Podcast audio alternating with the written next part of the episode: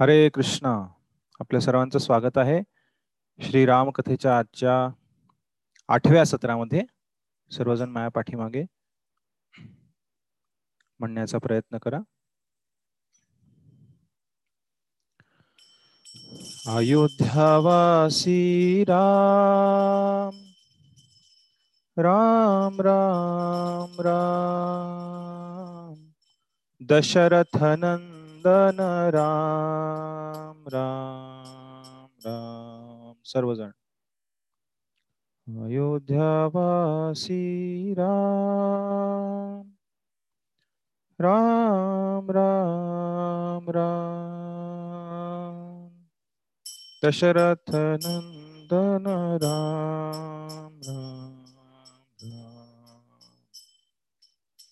अयोध्यावासी राम राम राम।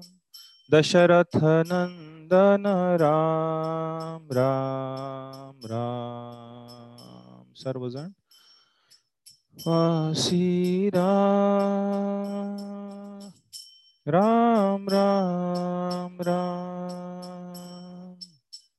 दशरथ नंदन राम राम राम। पतित पावन, जानकी जीवन, सीता मोहन, राम राम राम। सर्वजण। पतित पावन, जानकी जीवन सीता मोहन राम राम राम। अयोध्यावासी राम राम राम राम। दशरथ नंदन राम राम राम। सर्वजण। योद्धावासी राम। राम राम राम।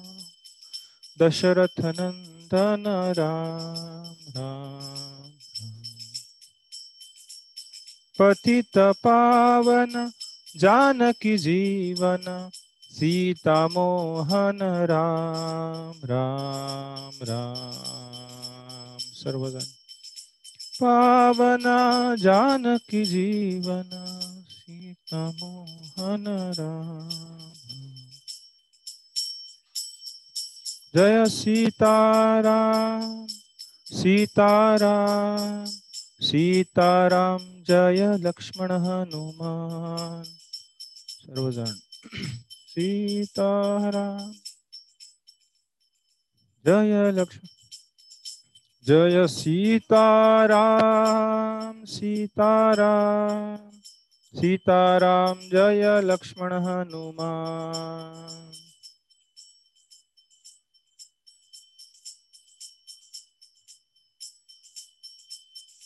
सीताराम सीताराम सीताराम सीताराम। सीताराम राजा राम राजा राम सीताराम। सीताराम सीताराम सीताराम सीताराम सीताराम राजा राम राजा राम सीताराम रघुपति राघव राजा राम पतित पावन सीताराम सर्वजण म्हणा राघव राजा राम पतित पावन सीता। रघुपति राघव राजा राम पतित पावन सीताराम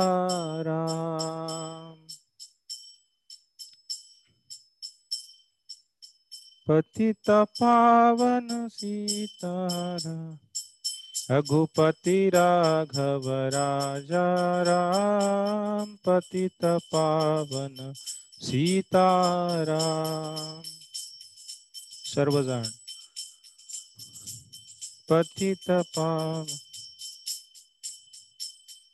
रघुपति राघव राजा राम पतित पावन सीताराम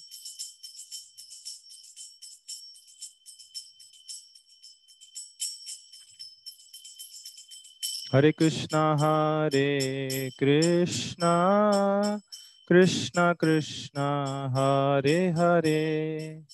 हरे राम हरे राम राम राम, हरे हरे। सर्वजण, हरे कृष्ण, हरे कृष्णा, कृष्ण कृष्ण।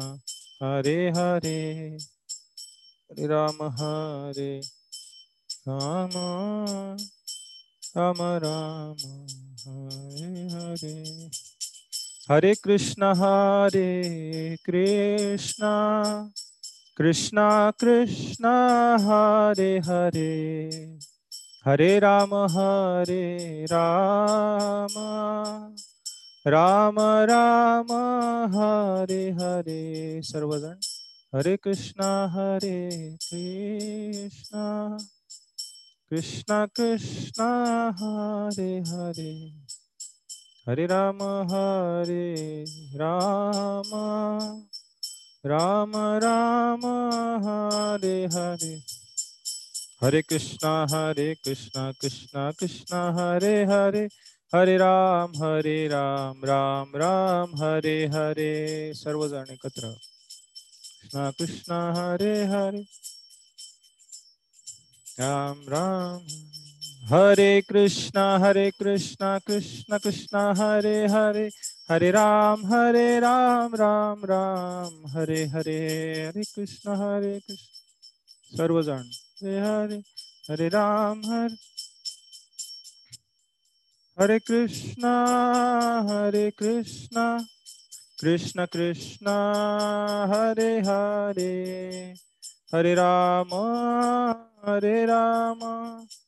राम राम, हरे हरे, एकत्र। हरे कृष्णा हरे कृष्णा। कृष्ण कृष्ण, हरे हरे।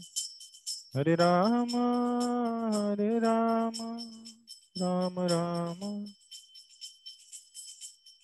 प्रभुपाद प्रभुपाद। प्रभुपाद जय जय प्रभुपाद प्रभुपाद जय जय। निताई गौर हरि बोल हरि बोल। हरि बोल निताई गौर हरि बोल। हरि बोल हरि बोल। हरि बोल निताई गौर हरि बोल। कलयुग पावन श्री हरिनाम संकीर्तनम की जय जगद्गुरु श्रील प्रभुपाद की जय श्री सीताराम लक्ष्मण हनुमान की जय। निताय गौर प्रेमानंदे हरि हरि बोल।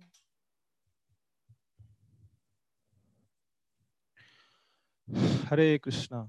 आपल्या सर्वांचं पुन्हा एकदा आपल्या श्रीराम कथेच्या आठव्या सत्रामध्ये हृदयपूर्वक स्वागत आहे. कालच्या सत्रामध्ये आपण चर्चा केली. कशा प्रकारे पंचवटीतून रावणाने माता सीतेचं हरण केलं आणि त्यानंतर त्यांना घेऊन जटायूंशी युद्ध करून रावण तिथून लंकेला पळून गेला. आणि त्यानंतर प्रभू रामचंद्र आणि लक्ष्मण यांची जटायुषी भेट झाली त्यांचा अंतिम संस्कार झाला तिथे. प्रभू रामचंद्रांद्वारे आणि त्यानंतर प्रभू रामचंद्र आणि लक्ष्मण तेथून दक्षिणेकडे जात कबंध राक्षसाचा वध करून त्याच्या सांगण्यावरून किशकिंदा क्षेत्राकडे जाण्यासाठी तिथनं निघाले. त्याच्या पुढची जी कथा आहे त्याचा आपण आज श्रवण करणार आहोत. आपण कथेला सुरुवात करण्याआधी प्रार्थनेने सुरुवात करूया. सर्वजण माया पाठीमागे म्हणण्याचा प्रयत्न करा. ॐ अज्ञानतिमिरान्धस्य ज्ञानाञ्जनशलाकया चक्षुरुन्मीलितं येन तस्मै श्रीगुरवे नमः। नम ओं विष्णुपादाय। कृष्णपृष्ठाय भूतले। श्रीमते भक्तिवेदान्त। स्वामिन् इति नामिने। नमस्ते सरस्वते देवे। गौरवाणी प्रचारिणे। निर्विशेषशून्यवादी पाश्चात्यदेशतारिणे। वाञ्छाकल्पतरुभ्यश्च। कृपासिन्धुभ्य एव च। पतितानां पावनेभ्यो। वैष्णवेभ्यो नमो नमः। जय श्रीकृष्णचैतन्य। प्रभुनित्यानन्द श्री अद्वैत गदाधर श्रीवासादि गौरभक्तवृंद हरे कृष्ण हरे कृष्ण। कृष्ण कृष्ण हरे हरे। हरे राम हरे राम। राम राम हरे हरे। सर्वजण माया पाठीमागे हा श्लोक म्हणा. रामाय रामभद्राय. रामचंद्राय वेधसे. रघुनाथाय नाथाय. सीताया पतये नमः.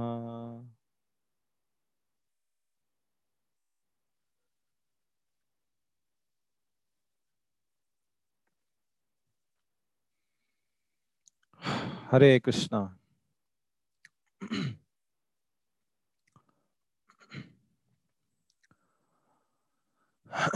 त्यानंतर प्रभू रामचंद्र आणि लक्ष्मण कबंद राक्षाच्या राक्षसाच्या सांगण्यावरून दंडकारण्य सोडून त्यांनी किष्किंधा क्षेत्र नावाचं जे दक्षिण दिशेला क्षेत्र आहे जे आज मध्य कर्नाटकाचा एक भाग आहे. जिथे हम्पी हे खूप सुंदर तीर्थस्थान आहे. या ठिकाणी या किशकिंद क्षेत्राकडे जाण्यासाठी प्रभू रामचंद्र आणि लक्ष्मण यांनी प्रस्थान केलं.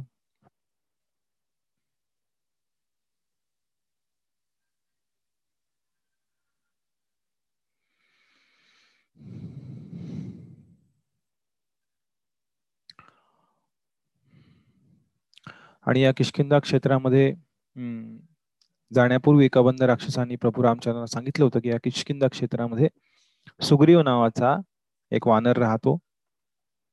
आणि तुम्ही त्याच्याशी जाऊन भेटा आणि त्याच्यासोबत तुम्ही मैत्री करा. त्या मैत्रीद्वारे तो तुम्हाला मदत करेल जेणेकरून तुम्हाला माता सीता यांना शोधणं सहज शक्य होईल. अशा प्रकारे कबंधांनी हेही सांगितलं की तिथे खूप वयोवृद्ध अशी एक तुमची भक्त जिचं नाव शबरी आहे ती तिथे वास करत आहे तुम तुमची वाट पाहत आहे तुम्ही तिला जाऊन भेटा आणि तिचाही उद्धार करा. अशा प्रकारे जो कबंध होता जो एक मूळचा गंधर्व होता पण शापामुळे त्याला एक राक्षसाचं शरीर प्राप्त झालं होतं. त्या कबंध कबंधाचा उद्धार झाल्यानंतर प्रभू रामचंद्र आणि लक्ष्मण दक्षिणेच्या दिशेने वाटचाल करू लागले. आणि बरंच अंतर पार केल्यानंतर ते किशकिंदा क्षेत्रामधील एका अतिशय सुंदर अशा ठिकाणी ज्याचं नाव पंपा सरोवर जे ठिकाण आजही आहे अतिशय सुंदर ठिकाण आहे खूप वनामध्ये चहूबाजूंनी डोंगरांनी वेढलेलं असं अतिशय सुंदर हे सरोवर त्या ठिकाणी प्रभू रामचंद्र आणि लक्ष्मण पोहोचले आणि त्यांनी त्या पंपा सरोवरामध्ये स्नान केलं. ते आणि त्याच ठिकाणी एका गुहेमध्ये शबरी ही निवास करत होती. आणि प्रभू रामचंद्र आणि लक्ष्मण हे यांचं स्नानादी कार्य उरकल्यानंतर शबरी प्रभू रामचंद्रांना भेटली आणि प्रभू ची अतिशय सुंदर व्यवस्था खूप सुंदर सेवा शबरी करू लागली. तिने खूप सुंदर आसन प्रभू रामचंद्रांना बसण्यासाठी दिलं. त्यांनी अतिशय थंड असं पाणी पिण्यासाठी प्रभू रामचंद्रांना आणून दिलं. कारण तो चैत्र महिना होता. उष्णतेचे दिवस होते. आणि चैत्र महिन्यामध्ये वसंत ऋतूमध्ये संपूर्ण किशकिंदा क्षेत्र ते वन पूर्णपणे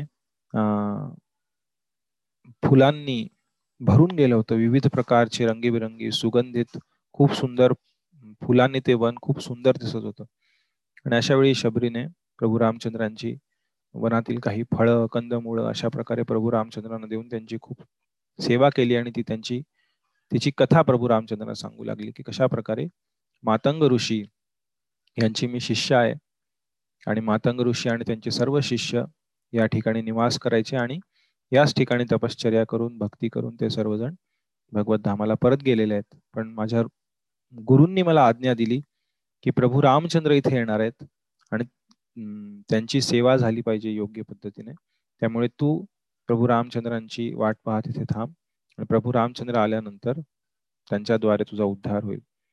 आणि ही मातंग ऋषींची आज्ञा घेऊन शबरी अनेक वर्ष त्या ठिकाणी प्रभू रामचंद्रांची वाट पाहत होती. तिला माहिती नव्हतं प्रभू रामचंद्र कधी येणार. प्रत्येक दिवशी शबरी ती जागा स्वच्छ करून प्रभू रामचंद्रांसाठी फुलं फळं गोळा करून त्यांच्यासाठी पाणी भरून जणू आज प्रभू रामचंद्र येणार आहेत अशा पद्धतीने त्यांची वाट पाहत असायची. आणि अशी अनेक वर्ष लोटली. आणि शबरीचं शबरीचं जे जी तपस्या होती जी सेवा होती ती त्या दिवशी फळास आली. त्यानंतर प्रभू रामचंद्रांचा आशीर्वाद घेऊन शबरी भगवत धामाला परत गेली. तिने अग्नी प्रज्वलित केला आणि प्रभू रामचंद्राच्या आशीर्वादाने शबरी त्या अग्नीत प्रवेश करून तिथून भगवत धामाला परत निघून गेली प्रभू रामचंद्रांचा आशीर्वाद घेऊन. आणि अशा प्रकारे शबरीचा उद्धार झाल्यानंतर शबरी भगवत धामाला परत गेल्यानंतर प्रभू रामचंद्र आणि लक्ष्मण हे तिथून पुढं सुग्रीवाला शोधण्यासाठी निघणारच होते. तेवढ्यात तिथे एक ब्राह्मण अवतीर्ण तिथे झाला. आणि त्या ब्राह्मणाला पाहून प्रभू रामचंद्र आणि लक्ष्मण त्या ब्राह्मणाकडे गेले. तो ब्राह्मण दुसरा तिसरा कोणी नसून प्रभू रामचंद्रांचे निस्सीम भक्त हनुमानजी होते. जेव्हा प्रभू रामचंद्र आणि लक्ष्मण हे किशकिंदा क्षेत्रात प्रवेश करत होते तेव्हा या किशकिंदा क्षेत्रामध्ये ऋष्यमुख पर्वतावरती या किशकिंदा क्षेत्रामध्ये तुंगभद्रा नदी वाहते. खूप सुंदर क्षेत्र आहे. आणि तुमच्यापैकी जे जण गेले नसतील तर जरूर एकदा भक्तांसोबत एक धामामध्ये जायचं असेल तर भक्तांसोबत गेलं पाहिजे भगवंतांच्या. तेव्हा आपल्याला धाम खऱ्या अर्थाने समजतं. खऱ्या अर्थाने त्या धामाची धामाचा जो महिमा आहे त्या धामाचं जे जी महत्ता आहे तिथे झालेल्या भगवंतांच्या लीला आहेत. या श्रवण करून धाम आपण समजून घेऊ शकतो. आपल्या चर्मचक्षूंनी चांबड्याच्या डोळ्यांनी आपण धाम पाहू शकत नाही शास्त्रांमध्ये सांगितलेलं आहे. एका भगवंतांच्या भक्तांद्वारेच धाम आपल्याला धामाचा खरा महिमा प्रकट केला जाऊ शकतो. त्यामुळे अशा अतिशय नयनरम्य सुंदर अशा किशकिंदा क्षेत्रामध्ये एक ऋष्यमुख पर्वतांची रांग आहे. तर त्या रांगांवरती हा सुग्रीव राहत होता त्यावेळी जेव्हा प्रभू रामचंद्र आणि लक्ष्मण तिथे पोहोचले. जेव्हा हे दोघं तिथनं जात होते तेव्हा सुग्रीव या डोंगरावरून त्या डोंगरावर उड्या मारत लपून छपून त्या दोघांवर नजर ठेवत होता. सुग्रीव अतिशय भयभीत अवस्थेत त्या ठिकाणी राहत होता. त्याचा जो भाऊ होता वाली त्याच्या भयामुळं. आणि त्याला वाटत होतं की हे वालींनी पाठवलेले दोन दूत असावेत जे इथे येऊन शोध घेण्यासाठी की हा सुग्रीव कुठे लपलेला आहे. त्यामुळे तो खूप घाबरला होता. पण सुग्रीवासोबत त्यांचे काही मित्र होते वानर होते त्यांपैकी एक हनुमान. हनुमानांना सुग्रीवांनी आज्ञा दिली की हनुमान ते दोघं कोण आहेत हे आपण शोधून काढलं पाहिजे. आणि सुग्रीवानं आज्ञा दिली की एका ब्राह्मणाचा वेश धारण करून तू त्यांच्यापाशी जा आणि ते कोण आहेत ते शोधून परत ये. तेव्हा हनुमान हनुमानजींनी ब्राह्मणांचा वेश धारण केला आणि त्या ब्राह्मणाच्या वेशामध्ये हनुमानजी तिथं प्रकट झाले प्रभू रामचंद्र आणि लक्ष्मणासमोर. ते हनुमानजी कोण आहेत? हनुमानजींशिवाय रामायण कथा पूर्ण होऊ शकत नाही. कारण हनुमानजींमुळंच माता सीतांचा थांग पत्ता हा लागू शकला. त्यांचा शोध घेऊ शकले प्रभू रामचंद्र. तसे प्रभू रामचंद्र हे स्वराट आहेत. साक्षात विष्णू आहेत. एकदा प्रभू रामचंद्रांनी हनुमंताला प्रश्न विचारला. जेव्हा पुढे जाऊन लंकेत जाण्यासाठी जो राम सेतू जो पूल बांधण्याचं काम चालू होतं तेव्हा प्रभू रामचंद्रांनी हनुमंताला विचारलं की आपण हा सेतू का बांधत आहोत? आणि हनुमानजी म्हणाले की लंकेत जाण्यासाठी. प्रभू रामचंद्र म्हणले तू तर असाच लंकेत जाऊन आलास. सेतूची काय गरज आहे? म्हटले आपल्या सगळ्या वानरांना लंकेत जाण्यासाठी.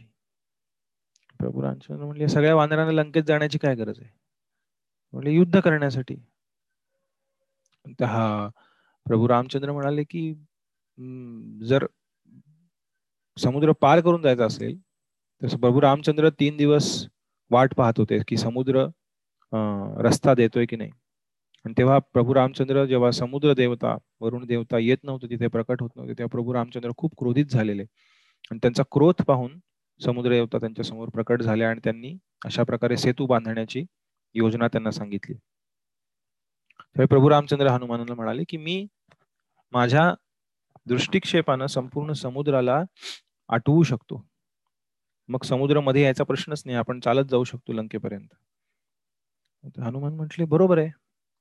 मग एवढा आपण कष्ट का करतोय? एवढा मोठा सेतू एवढे दिवस पंधरा दिवस जवळपास सेतू बांधण्याचं काम चालू होत. एवढे दिवस एवढे सारे लाखो वानर अस्वल नो जे बबून्स म्हणजे जे लंग लंगूर काय म्हणतात त्यांना लंग काय? लंगूर ना? बबून्स बबून्स ना काय म्हणतात? ते मोठे असतात काळ्या रंगाचे वानर. लंगूर ना? व्हॉट यू कॉल तर अशा प्रकारचे अनेक प्राणी एकत्र येऊन एवढा मोठा सेतू बांधत आहेत. तर कशासाठी? तेव्हा हनुमंतांना समजलं कशासाठी आपण हा सेतू बांधतोय? आणि ते प्रभू रामचंद्र म्हणाले की आम्हा सर्वांना तुमच्या सेवेत लावण्यासाठी. तेव्हा रामचंद्र हसू लागले. की एवढे सारे वानर आहेत. सगळ्यांना सेवा मिळाली पाहिजे. त्यामुळे प्रभू रामचंद्र अशा प्रकारच्या लीला करतात जेणेकरून त्यांच्या सर्व भक्तांना त्यांच्या लीलेमध्ये समाविष्ट होता यावं. हे सर्व जे वानर होते ते सर्वसाधारण नव्हते. ते अतिशय दिव्य आणि महान असे वानर होते. त्यापैकी बरेच जण हे अनेक देवी देवता त्यांच्या विविध रूपांमध्ये पृथ्वीवर प्रकटले होते.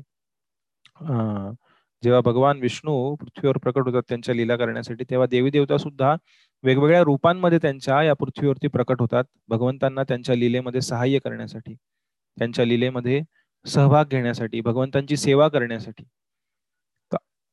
ही सेवा करणारे हनुमान हे रामायणातले खूप महान भगवंतांचे भक्त आहेत. त्या हनुमानांच्या जन्माची कहाणी अनेक पुराणांमध्ये देण्यात आलेली आहे. असं सांगण्यात आलेलं आहे की किशकिंदा क्षेत्रामध्ये अंजना नावाची एक एक वानरी राहत होती. तुंगभद्रेच्या किनारी एका पर्वतावरती तिचे पती त्यांचं नाव होतं वानरराज केशरी किंवा केसरी असाही उल्लेख आहे. हे केसरी आणि अंजना दोघं तुंगभद्रा नदीच्या किनारी आज त्या पर्वताला अंजना पर्वत म्हटलं जातं.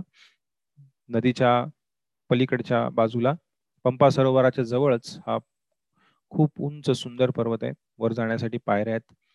आणि वरती गेल्यानंतर जे किशकिंदा क्षेत्राचं संपूर्ण रूप दिसतं ते अतिशय सुंदर.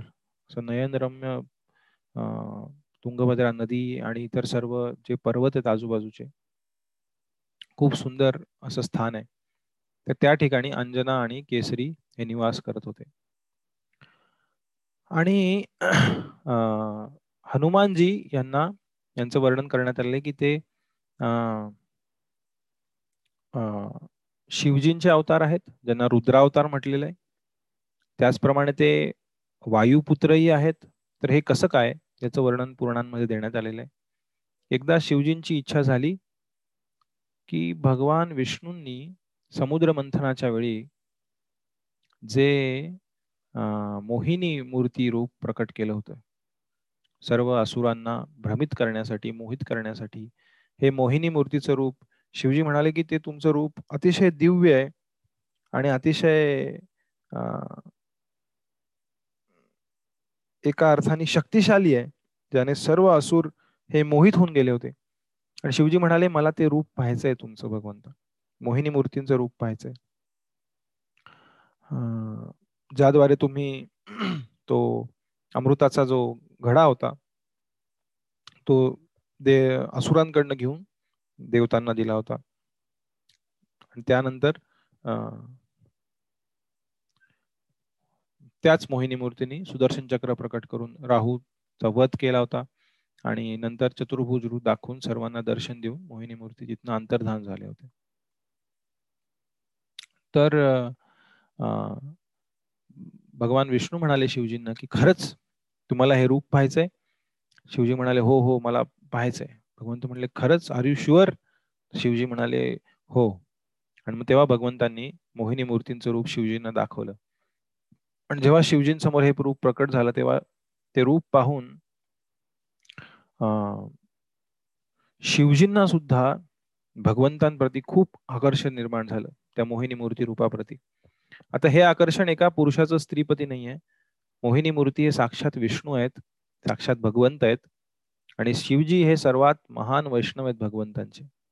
त्यामुळे भगवान विष्णूंची महत्ता प्रकट करण्यासाठी शिवजी अशा प्रकारच्या लीला करतात. याला आपण एखाद्या या भौतिक जगतात जगतातील स्त्री पुरुष आकर्षणापडे प्रमाणे नाही पाहिलं पाहिजे कारण हे दिव्य स्तरावरती आहे. त्यामुळे त्या मोहिनी मूर्ती रूपाकडे आकर्षित होऊन शिवजी मोहिनी मूर्तींच्या मागे धावू लागले.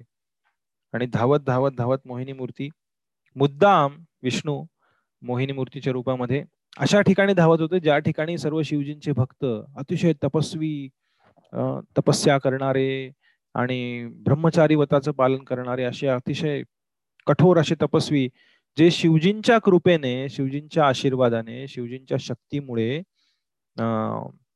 त्यांच्या उपासनेमध्ये त्यांच्या सेवेमध्ये खूप घनघोर तपस्या करत होते.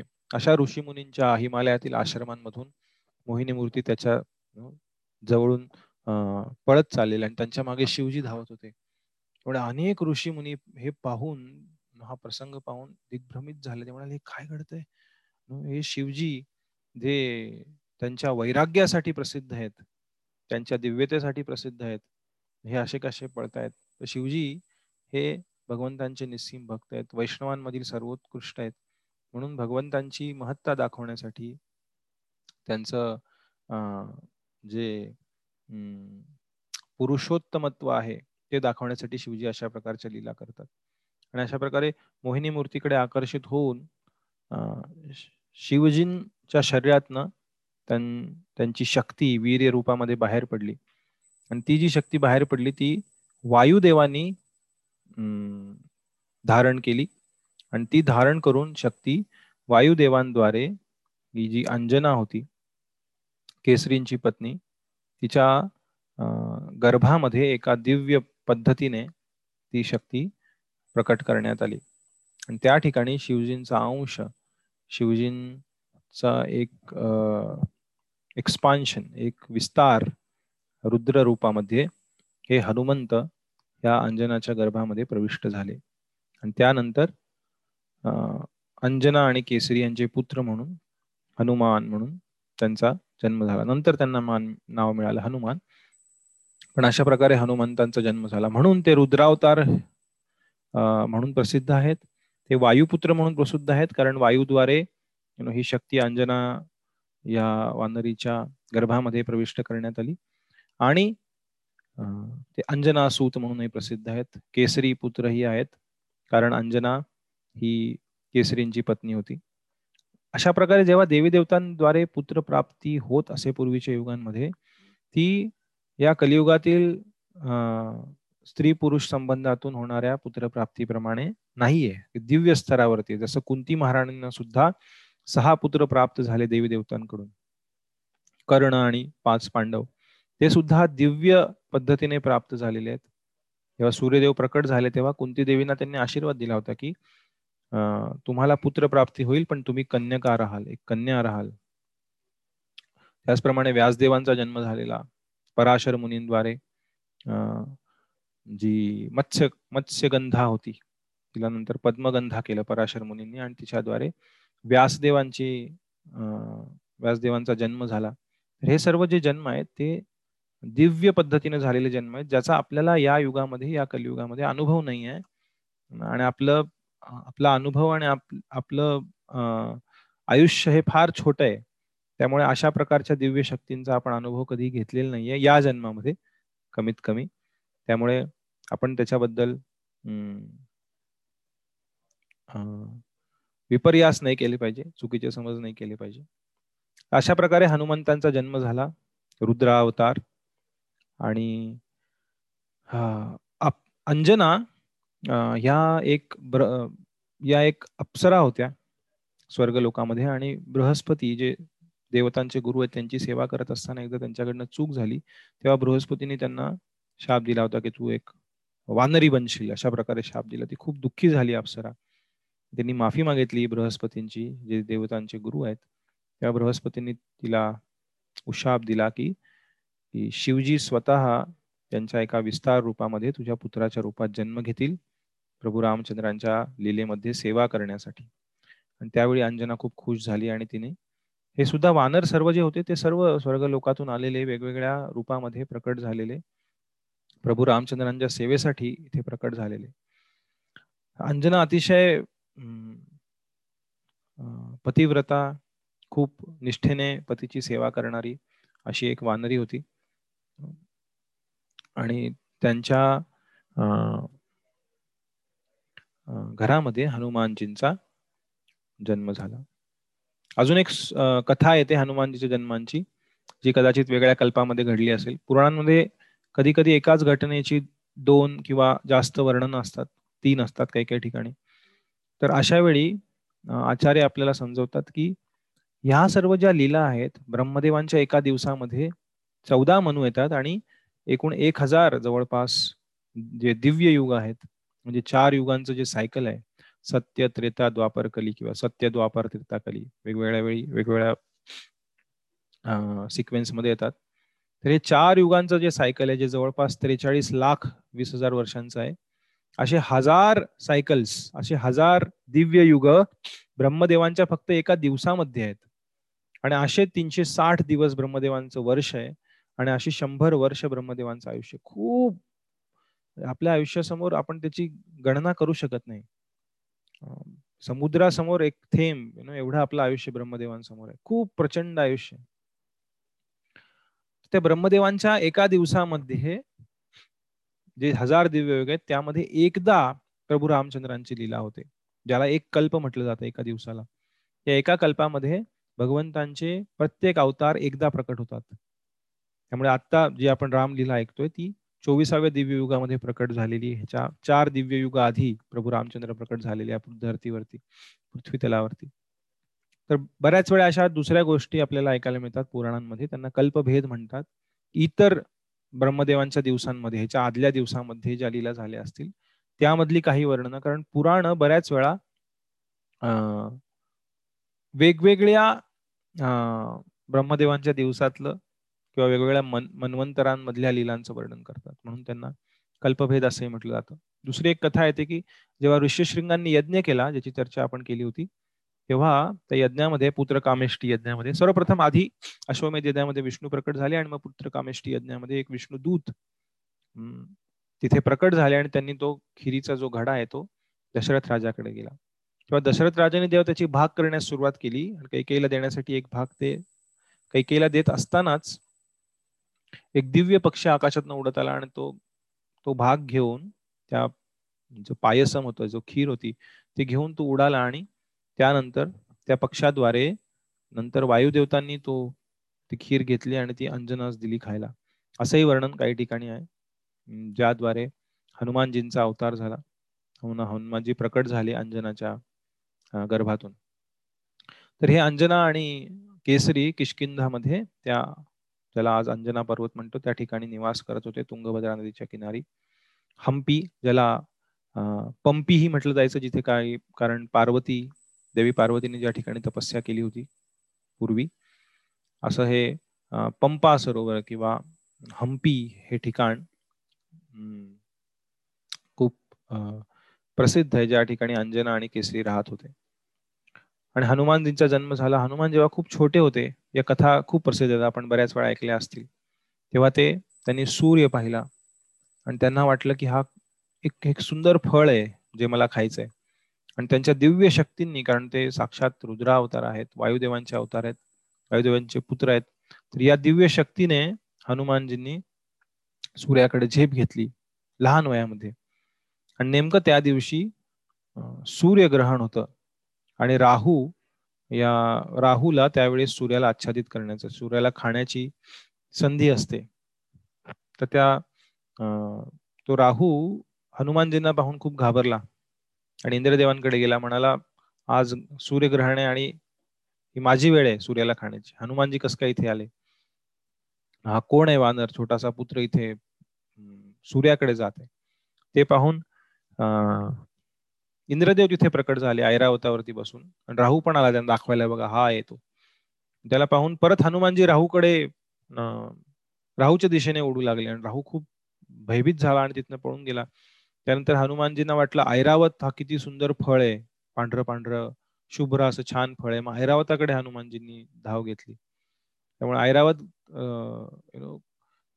खूप घाबरला आणि इंद्रदेव हे सर्व पाहून खूप क्रोधित झाले आणि इंद्रदेवांनी त्यांचं वज्र हनुमानजींना हनुमानजींवरती वज्राद्वारे आक्रमण केलं. आणि त्या वज्राचा आघात हनुमानजींच्या मुखावरती झाल्यामुळे हनुमानजी बेशुद्ध पडले. आणि बेशुद्ध पडल्यानंतर वायुदेव खूप क्रोधित झाले. आणि वायुदेवांनी संपूर्ण ब्रह्मांडाचा जो वायू आहे ज्याद्वारे आपलं शरीर चालतं ज्याला प्राणवायू म्हणतात पाच प्रकारचे वायू आहेत आपल्या शरीरामध्ये. तर या सर्व वायूंचं छल विचल जे काही चलन वलन आहे ते पूर्ण थांबवून टाकलं. आणि ते थांबवून टाकल्यामुळे सर्व ब्रह्मांडातील सर्व जीवांचे श्वास गुदमरायला लागले देवी देवतांचे श्वास गुदमरायला लागले. ते पाहून सर्व देवी देवता या इंद्रदेवांकडे आल्या ब्रह्मदेवांकडे गेल्या त्यांनी त्यांना प्रार्थना केली. ब्रह्मदेव म्हणाले तुम्ही त्यांच्यावरती का आक्रमण केलं? तेव्हा सर्व देवी देवतांनी जाऊन वायुदेवांची माफी मागितली आणि ब्रह्मदेवांनी त्यांच्या कमंडलूतील दिव्य जलाद्वारे हनुमंताला परत जागृत केलं. आणि ब्रह्मदेवाने हनुमंताला आशीर्वाद दिले. ब्रह्मदेव म्हणाले तुम्हाला जर माफी मागायची असेल सर्वजण हनुमंताला या वायुदेवांच्या पुत्राला वरदान द्या. ब्रह्मदेवांनी हनुमंताला वरदान दिलं की जोपर्यंत मी जिवंत आहे तोपर्यंत तुम्ही जिवंत राहाल. त्यामुळे हनुमानजी हे चिरंजीव आहेत. ब्रह्मदेवान एवढं आयुष्य त्यांचं. ब्रह्मदेव असेपर्यंत हनुमानजी असतील. ब्रह्मदेवांनी वरदान दिलं. इंद्रदेवांनी वरदान दिलं तुझं शरीर माझ्या वज्राप्रमाणे कठोर होईल कडक होईल त्याला कोणीही क्षती पोहोचू शकणार नाही. सूर्यदेवांनी वरदान दिलं की मी जे वेद आणि ज्ञान आहे ते मी तुला शिकवेन स्वयं. तुझं योग्य वय झालं शिकण्याचं की मी तुला स्वतः कारण सूर्यदेव जे विवस्वान आहेत त्यांना साक्षात भगवान कृष्णांनी हे ज्ञान दिलेलं आहे. भगवान श्री कृष्ण भगवती सांगतात विवस्वान मनवे प्राह मनुरिक्ष्वा कवे बरवीत. अशा प्रकारे सूर्यदेवांकडनं ज्ञान प्राप्त झालं हनुमंताला नंतर वरुण देव जे जलदेवता आहेत त्या म्हणाल्या की कुठल्याही पाण्याच्या स्रोतापासनं किंवा कुठल्याही पाण्याच्या म्हणजे ज्याला वॉटर बॉडी म्हणतात कुठल्याही तलाव किंवा एखादा सम समुद्र नदी यांच्यात वाजता तुम्हाला कधीही धोका उत्पन्न होणार नाही. यमराज तिथे आले. यमराज म्हणाले की कधीही माझ्या लोकाला तुम्हाला यावं लागणार नाही. कधीही माझ्याद्वारे तुम्हाला शिक्षा केली जाणार नाही. आणि तुम्ही कधीही कुठल्याही रोगाला बळी पडणार नाही. शिवजींनी आशीर्वाद दिले की कुणाच्याही हाते तुमचा मृत्यू होणार नाही. विष्णू साक्षात तिथे प्रकट झाले आणि म्हणाले तू माझा सर्वात महान भक्त बनशील. अग्निदेव प्रकट झाले आणि अग्नि अग्निदेव म्हणाले की अग्निद्वारे कधीही कुठलाही त्रास तुला होऊ शकत नाही. त्यामुळे जेव्हा लंका दहन झालं तेव्हा अग्निदेवांच्या या आशीर्वादामुळे हनुमानजीला काही त्रास नाही झाला आणि माता सीता ही प्रार्थना करत होत्या अग्निदेवांना की त्यांना कुठलाही इजा होऊ देऊ नये. त्यानंतर विश्वकर्मा प्रकट झाले जे आर्किटेक्ट आहेत देवी देवतांचे. ज्यांच्याद्वारे शस्त्रास्त्र बनवले जातात. जसं शिवधनुष्य आपण चर्चा केली ते विश्वकर्माद्वारे बनवलं गेलं होतं. विश्वकर्मा म्हणाले की सर्व शस्त्र अस्त्रांपासून तुमचं नेहमी संरक्षण होईल. कशाहीद्वारे तुमचं तुम्हाला नुकसान पोहोचवलं जाऊ शकणार नाही. अश्विनी कुमार प्रकट झाले ते म्हणाले तुम्ही कधीही आजारी पडणार नाही. आणि अशा प्रकारे अनेक वरदान प्राप्त झाले. आणि ते वरदान प्राप्त झाल्यानंतर ते बाल हनुमान जे होते छोटेसे ते खूप जास्त खूप जास्त उच्छाद करू लागले. खूप जास्त त्रास देऊ लागले लोकांना. मस्करी करू लागले. जसं तुंगभद्रेमध्ये एखादा ब्राह्मण स्नान करत असेल तर हनुमानजी त्याच्यापाशी जायचे आणि पाण्यामध्ये जाऊन पाण्याखाली जाऊन त्याचे पाय ओढणे आणि त्या ब्राह्मणाला त्रास देणे किंवा त्यांचे जे काही कपडे वगैरे असतील नदीवरती ठेवलेले नदीच्या किनाऱ्यावरती पळवून नेणे त्यांचे ग्रंथ आहे ते फाडून टाकणे त्यांच्या डोक्यावर जाऊन बसणे ब्राह्मणांच्या साधूंच्या जे तिथे राहत होते किशकिंदा क्षेत्रामध्ये. अशा प्रकारे खूप उच्छाद हनुमंताने तिथे चालू केला. यज्ञ करायला ऋषीमुनी बसायचे तर तुंगभद्रेतनं पाणी आणून ते यज्ञ कुंडात टाकून द्यायचे हनुमंत. पूर्ण आग विझवून द्यायचे. लहान होते बाल हनुमान होते. आणि अशा प्रकारे खूप त्रास सहन केल्यानंतर सर्व ऋषी मुनी केसरींकडे आले आणि म्हणाले की तुमच्या पुत्राद्वारे सर्व ऋषी मुनी त्रस्त आहेत तिथले. सर्व ब्राह्मण त्रस्त आहेत. जे इथे राहून भगवंतांची भक्ती करू इच्छितात त्यांना हनुमान खूप त्रास देतोय. किंवा तुम्ही तुमच्या पुत्राला आवरा. त्याला दिलेले वरदान सर्व चुकीच्या पद्धतीने तो वापरत आहे. तेव्हा केसरी म्हणाले की मीही काही करू शकत नाही. तुम्ही सर्वजण महान ऋषी आहात. तुम्ही सर्वजण एक एक शाप रूपी किंवा एक वरदान रूपी शाप त्याला द्या की ज्याद्वारे तो योग्य वळणाला लागेल. आणि एक वरदान ठरेल हे शाप की हा शाप वरदान ठरेल की हा शाप तुम्ही द्या की त्याच्या सर्व शक्तींचं त्याला विस्मरण होईल. जोपर्यंत त्याला त्याच्या शक्तींची आठवण कोणी करू देणार नाही करून देणार नाही तोपर्यंत त्या शक्तींचं विस्मरण त्याला होईल. आणि सर्व ऋषी मुनी अशा प्रकारे हनुमंतांना शाप दिला की जोपर्यंत कोणी शक्तींचं स्मरण करून देणार नाही तोपर्यंत ती शक्ती आठवणार नाही. जी सर्व देवी देवतांनी दिलेल्या शक्ती आहेत जी रुद्रावताराची शक्ती आहे. आणि मग हनुमंत सर्व शक्ती विसरले आणि अतिशय सोज्वळ साध्या स्वभावामध्ये ते वर्तन करू लागले. आणि त्यांचं योग्य वय झाल्यानंतर केसरींनी हनुमंतांना सूर्यदेवांकडे शिक्षणासाठी पाठवलं. सूर्यदेव म्हणाले मी तर नेहमी फिरत असतो मी एका ठिकाणी बसत नाही. हनुमंत म्हणाले मी तुमच्यासमोर उभा राहून तुमच्याच वेगाने उलटा चालत जाईन आणि तुम्ही मला शिकवा. आणि अशा प्रकारे सूर्यदेवांसमोर हनुमंत उलट्या दिशेने चालत चालत त्यांनी सूर्यदेवांकडनं ज्ञान प्रकट ज्ञान प्राप्त केलं. आणि सूर्यदेवांना त्यांचं शिक्षण झाल्यानंतर हनुमानजींनी विचारलं की तुम्हाला काय गुरुदक्षिणा हवी आहे?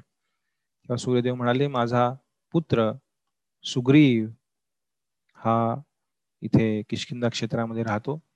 माझी अशी इच्छा आहे की तू नेहमी सुग्रीवासोबत राहा आणि सुग्रीवाची साथ दे ही माझी इच्छा आहे. कधीही सुग्रीवाची साथ सोडू नकोस.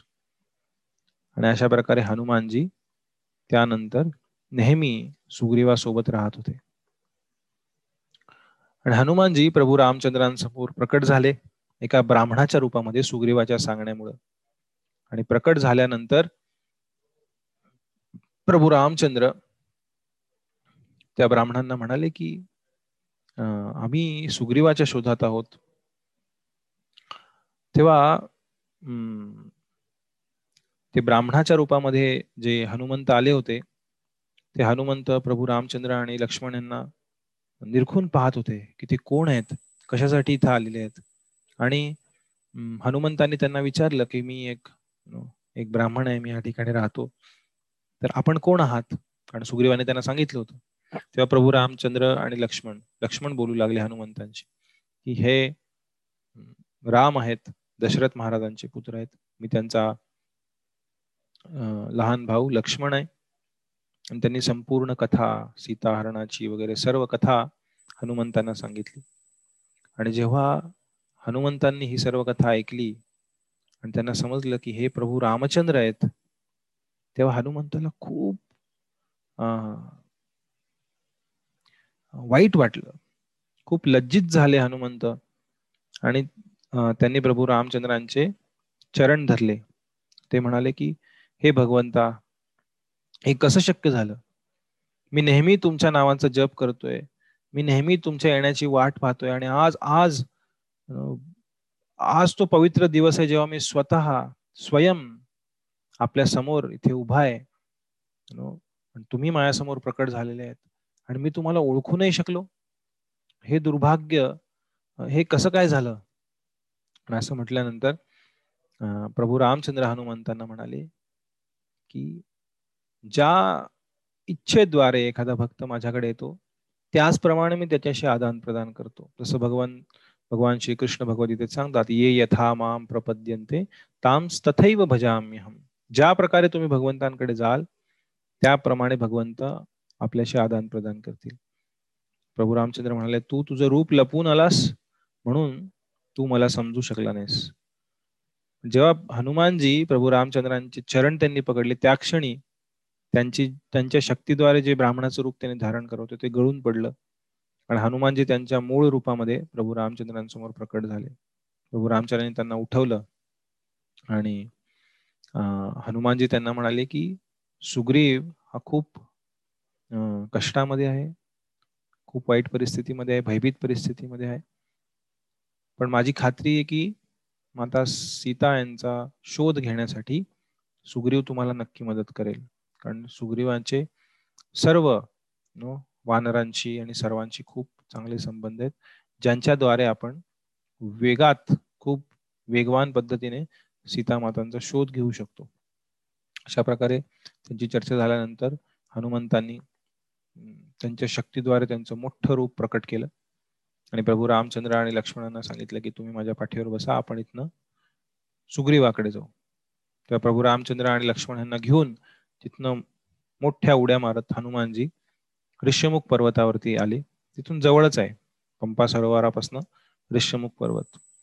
त्यानंतर हनुमानजी ऋष्यमुख पर्वतावरती आले आणि सुग्रीव आणि प्रभू रामचंद्र आणि लक्ष्मण यांची भेट तिथे घडून आली. त्या भेटीमध्ये अनेक वार्तालाप झाले. प्रभू रामचंद्राने त्यांची पूर्ण कथा सुग्रीवाला सांगितली. सुग्रीवाने त्याची कथा प्रभू रामचंद्रांना सांगितली. आणि त्यानंतर तिथे प्रभू रामचंद्र आणि सुग्रीव यांच्यामध्ये एक मैत्रीचा करार किंवा एक प्रेममयी अशी मैत्री करार म्हणण्यापेक्षा एक एक दृढ मैत्री तिथे प्रस्थापित झाली. जिथे प्रभू रामचंद्र सुग्रीवांना म्हणाले की तुझा ज्यात आनंद आहे त्यात माझा आनंद असेल तुझ्या दुःखामध्ये माझं दुःख आहे. सुग्रीवी प्रभू रामचंद्र म्हणाला तुमच्या आनंदामध्ये माझा आनंद असेल आणि तुमच्या दुःखामध्ये माझं दुःख असेल. आणि सुग्रीव त्याची कहाणी प्रभू रामचंद्रांना सांगू लागला की कशा प्रकारे तो आणि वाली त्याचा भाऊ हे खूप सुखासमाधाने आणि आनंदाने एकत्र राहत होते. तेव्हा अचानक एकदा एक मय नावाचा दानव या किशकिंदा क्षेत्रामध्ये आला आणि तो सगळ्यांना त्रास देऊ लागला. तेव्हा वाली तो खूप शक्तिशाली होता. काही ठिकाणी पुराणांमध्ये वालीच्या शक्तीचं वर्णन आहे. वाली हा खूप शक्तिशाली होता. रावणापेक्षाही जास्त शक्तिशाली होता. एकदा रावण आला होता. कोण आहे हा वाली? किती शक्तिशाली आहे ते पाहण्यासाठी. तेव्हा असं वर्णन आहे की वाली एवढा शक्तिशाली होता की तो ते वानर म्हणजे असं नाही समजलं पाहिजे पण ते वानर म्हणजे आपण जी जंगलामध्ये माकडं वगैरे पाहतो त्याप्रमाणे नाही. हे दिव्य वानर होती. आणि वाली ज्या त्याच्यात त्रिसंध्या होत्या तीन संध्यांच्या वेळी जी गायत्री केली जाते संध्या केली जाते ती संध्या करायचा वाली. सकाळच्या संध्याच्या वेळी दुपारच्या संध्याच्या वेळी आणि संध्याकाळची. तीन संध्या असतात जेव्हा रात्र दिवसामध्ये बदलते किंवा पहाटेची संध्या म्हणतात. दुपारची संध्या जेव्हा मध्यान्नाची वेळ असते आणि संध्याकाळची ज्याला आपण संध्या म्हणतो. तीन संध्या असतात खरं पण आपण फक्त संध्याकाळच्या संध्येला संध्या म्हणतो. तर या तिन्ही संध्या तिन्ही गायत्री वाली तीन ठिकाणी करायचा. एक संध्या रामेश्वरमला करायचा किंवा एक एक संध्या द्वारकेला जाऊन करायचा. एक संध्या उत्तरेला हरिद्वारमध्ये जाऊन करायचा. अशा प्रकारे वेगवेगळ्या तीर्थस्थळांमध्ये उड्या मारत एवढी शक्ती होती वालीमध्ये. आणि एकदा वाली संध्या करत असताना रावणाने मागून आक्रमण केलं वालीवरती. आणि तेव्हा ते आक्रमण पाहून वालीनं संध्या करत होता तो. त्याचं जे काही उपवीत होतं ते हातामध्ये घेऊन गायत्री मंत्र म्हणत होता. आणि तेव्हा रावणाने आक्रमण केलं त्यांनी बगलेमध्ये डाव्या रावणाला धरलं असं. रावणाची मुंडी. धरली आणि त्यांची संध्या पूर्ण केली. तसंच धरून ठेवलं रावणाला. मग तिथनं उडी मारली दुसऱ्या ठिकाणी गेला दुसरी संध्या करण्यासाठी. तरी रावणाला तिथं धरून ठेवलेलं. रावण सोडवण्याचा प्रयत्न करतोय वालीच्या दबावामध्ये पण रावणाला काही ते शक्य झालं नाही. अशा प्रकारे दिवसभर रावणाला धरून ठेवलेलं वालीने. रावण सोडवण्याचा प्रयत्न करतोय त्याचा गळा दुखून आला पूर्णपणे. आणि शेवटी संध्याकाळच्या वेळी तिसरी संध्या झाल्यानंतर वालीनं सोडलं रावणाला. रावण तिथनं धूम ठोकून पळून गेला. एवढी शक्ती होती वालीकडे. खूप शक्तिशाली. आणि हा मय दानव आल्यानंतर या मयदाना आणि वाली यांचं खूप घनघोर युद्ध चालू झालं. आणि सुग्रीवही तिथे होता उपस्थित. आणि हे युद्ध होत होत होत दोघ जण एका गुहेमध्ये शिरले किचकिंदा क्षेत्रामध्ये. आणि गुहेत शिरल्यानंतर वर्णन आहे अनेक दिवस हे युद्ध चालू होतं.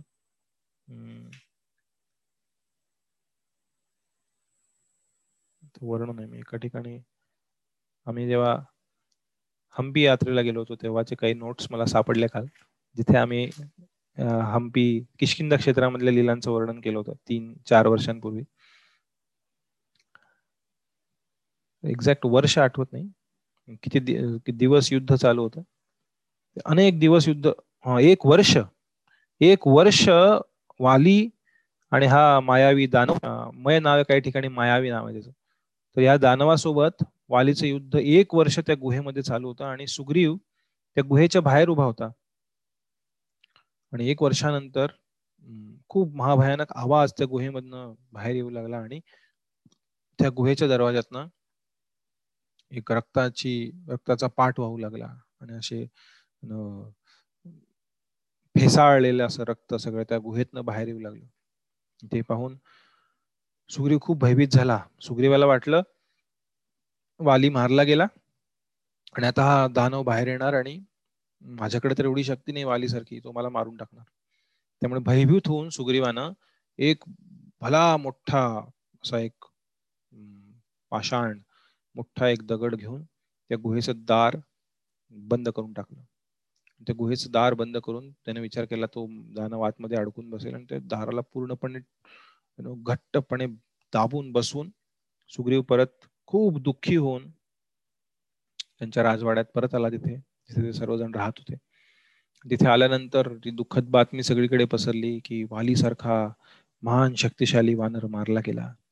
आणि तिथले सर्व जे मंत्री वगैरे होते ज्या कुशकिंद राजाचे राज्याचे त्या मंत्र्यांनी सुग्रीवाला सांगितलं की आता अराजक आहे राजा नाही आहे कोणीतरी राजा असला पाहिजे त्यामुळे तुझा राज्याभिषेक आम्ही करू. आणि मग सुग्रीवाला किशकिंदाचा राजा म्हणून राज्याभिषेक करण्यात आला. आणि वानरांच्या पद्धतीनुसार वालीची जी पत्नी आहे तारा ती सुग्रीवाची पत्नी बनली. ही अशा पद्धतीचं संबंध वानरांच्या नियमांप्रमाणे योग्य आहेत. ते मनुष्यांसाठी योग्य नाही आहेत पण वानरांच्या संस्कृतीमध्ये ते योग्य होतं. तेव्हा सुग्रीव तिथे राज्य करू लागला पण काहीच दिवसात झालं होतं उलट. मारला गेला होता राक्षस तो दानव मायावी आणि वालीने खूप त्याच्या शक्तीने जोरदार ते सर्व जे काही गुहेच्या तोंडाशी लावलेले दगड ते फोडून वारली बाहेर आला. आणि अतिशय क्रोधाने पूर्ण वेडापिसा होऊन तो राज त्या राजवाड्यात आला तिथे आणि त्याने सुग्रीव वालीला पाहून खूप खुश झाला. आणि वाली द्वेषाने सुग्रीवाकडे येत होता. आणि सुग्रीव खूप खुश झाला तो उभा राहिला आणि वालीच्या स्वागतासाठी म्हणाला तू जिवंत आहेस. किती आमच्यासाठी आनंदाची गोष्ट आहे. आणि वाली खूप रागामध्ये नाटक करतो. त्याने सुग्रीवाला घेतलं काहीही बोलू दिलं नाही सुग्रीवाला आणि त्याला मारायला सुरुवात केली. आणि जोरदार सुग्रीव त्याच्या पाया पडतोय म्हणतोय अरे मी नाही केलं मला माहिती नव्हतं. खूप समजवण्याचा प्रयत्न केला सुग्रीवाने पण वाली ऐकायला तयार नव्हता. सुग्रीवाने त्याच्या डोक्यावरचा मुकुट काढून वालीच्या पायाशी ठेवला तो विनवण्या करू लागला वालीला वाली मला मारू नकोस. पण वाली काही ऐकायला तयार नाही. तो म्हटला तू मला मारण्यासाठी तू हे कारस्थान केले अशा प्रकारे जोर जोरात सुग्रीवाला वाली मारूला. सुग्रीव त्याची त्याचा जीव मुठीत घेऊन तिथनं पळाला आणि वाली त्याच्यामागे धावत सुटला. आणि सुग्रीव सगळीकडे पळत होता पूर्ण. पृथ्वीवर इकडे जा तिथे जाईल तिथे वाली. त्याला शोधण्यासाठी दूध पाठवत होता. आणि अशा प्रकारे त्याचा जीव वाचवण्यासाठी सुग्रीव धावत धावत धावत धावत शेवटी त्याच किशकिंदा क्षेत्रामध्ये एका ठिकाणी आला जिथे त्याला नंतर माहिती समजले की या ठिकाणी वाली येऊ शकत नाही. आणि त्या वालीचा कोणी दूतही येऊ शकत नाही जवळ. त्यामुळे हनुमानजी म्हटले होते की वालीचा दूत येऊ नाही शकणार सुग्रीवाला म्हणाले होते जेव्हा राम आणि लक्ष्मण आले तेव्हा. पण सुग्रीवाला भीती वाटत होती खूप जाऊ जाऊन पाहून ये हनुमंताला म्हणाले. तर या ऋषीमुख पर्वताची कहाणी आहे इथे मातंग ऋषी राहत होते जे शबरीचे गुरु होते. तर ते मातंग ऋषी एकदा यज्ञ करत होते आणि वाली महाभयानक शक्तिशाली होता. जिथे एक दुंदुभी नावाचा एक राक्षस एका बैलाच्या रूपामध्ये आला होता. आणि त्याचा वध वालीने केला होता काही त्याच्या काही वर्ष आधी या मायावी दानवाच्या आधी. आणि त्याच्या त्या बैलाचा वध केल्यानंतर बैल रूपामध्ये एका काय म्हणतात त्याला याक तशा रूपामध्ये तो आला होता राक्षस. त्याचा वध केल्यानंतर खूप गर्वाने वालीने त्याचं असं रक्तरंजित झालेलं पूर्ण ते शरीर त्या राक्षसाचं उचललं आणि ते फेकलं दूर. याचं वर्णन आहे की चार मील दूर जाऊन ते पडलं.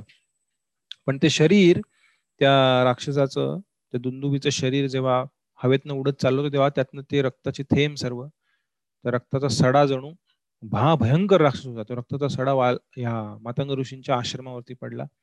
त्यांचा पूर्ण आश्रमातील सर्व यज्ञ स्थळी वगैरे सर्व गोष्टी अपवित्र झाल्या त्या रक्तामुळे.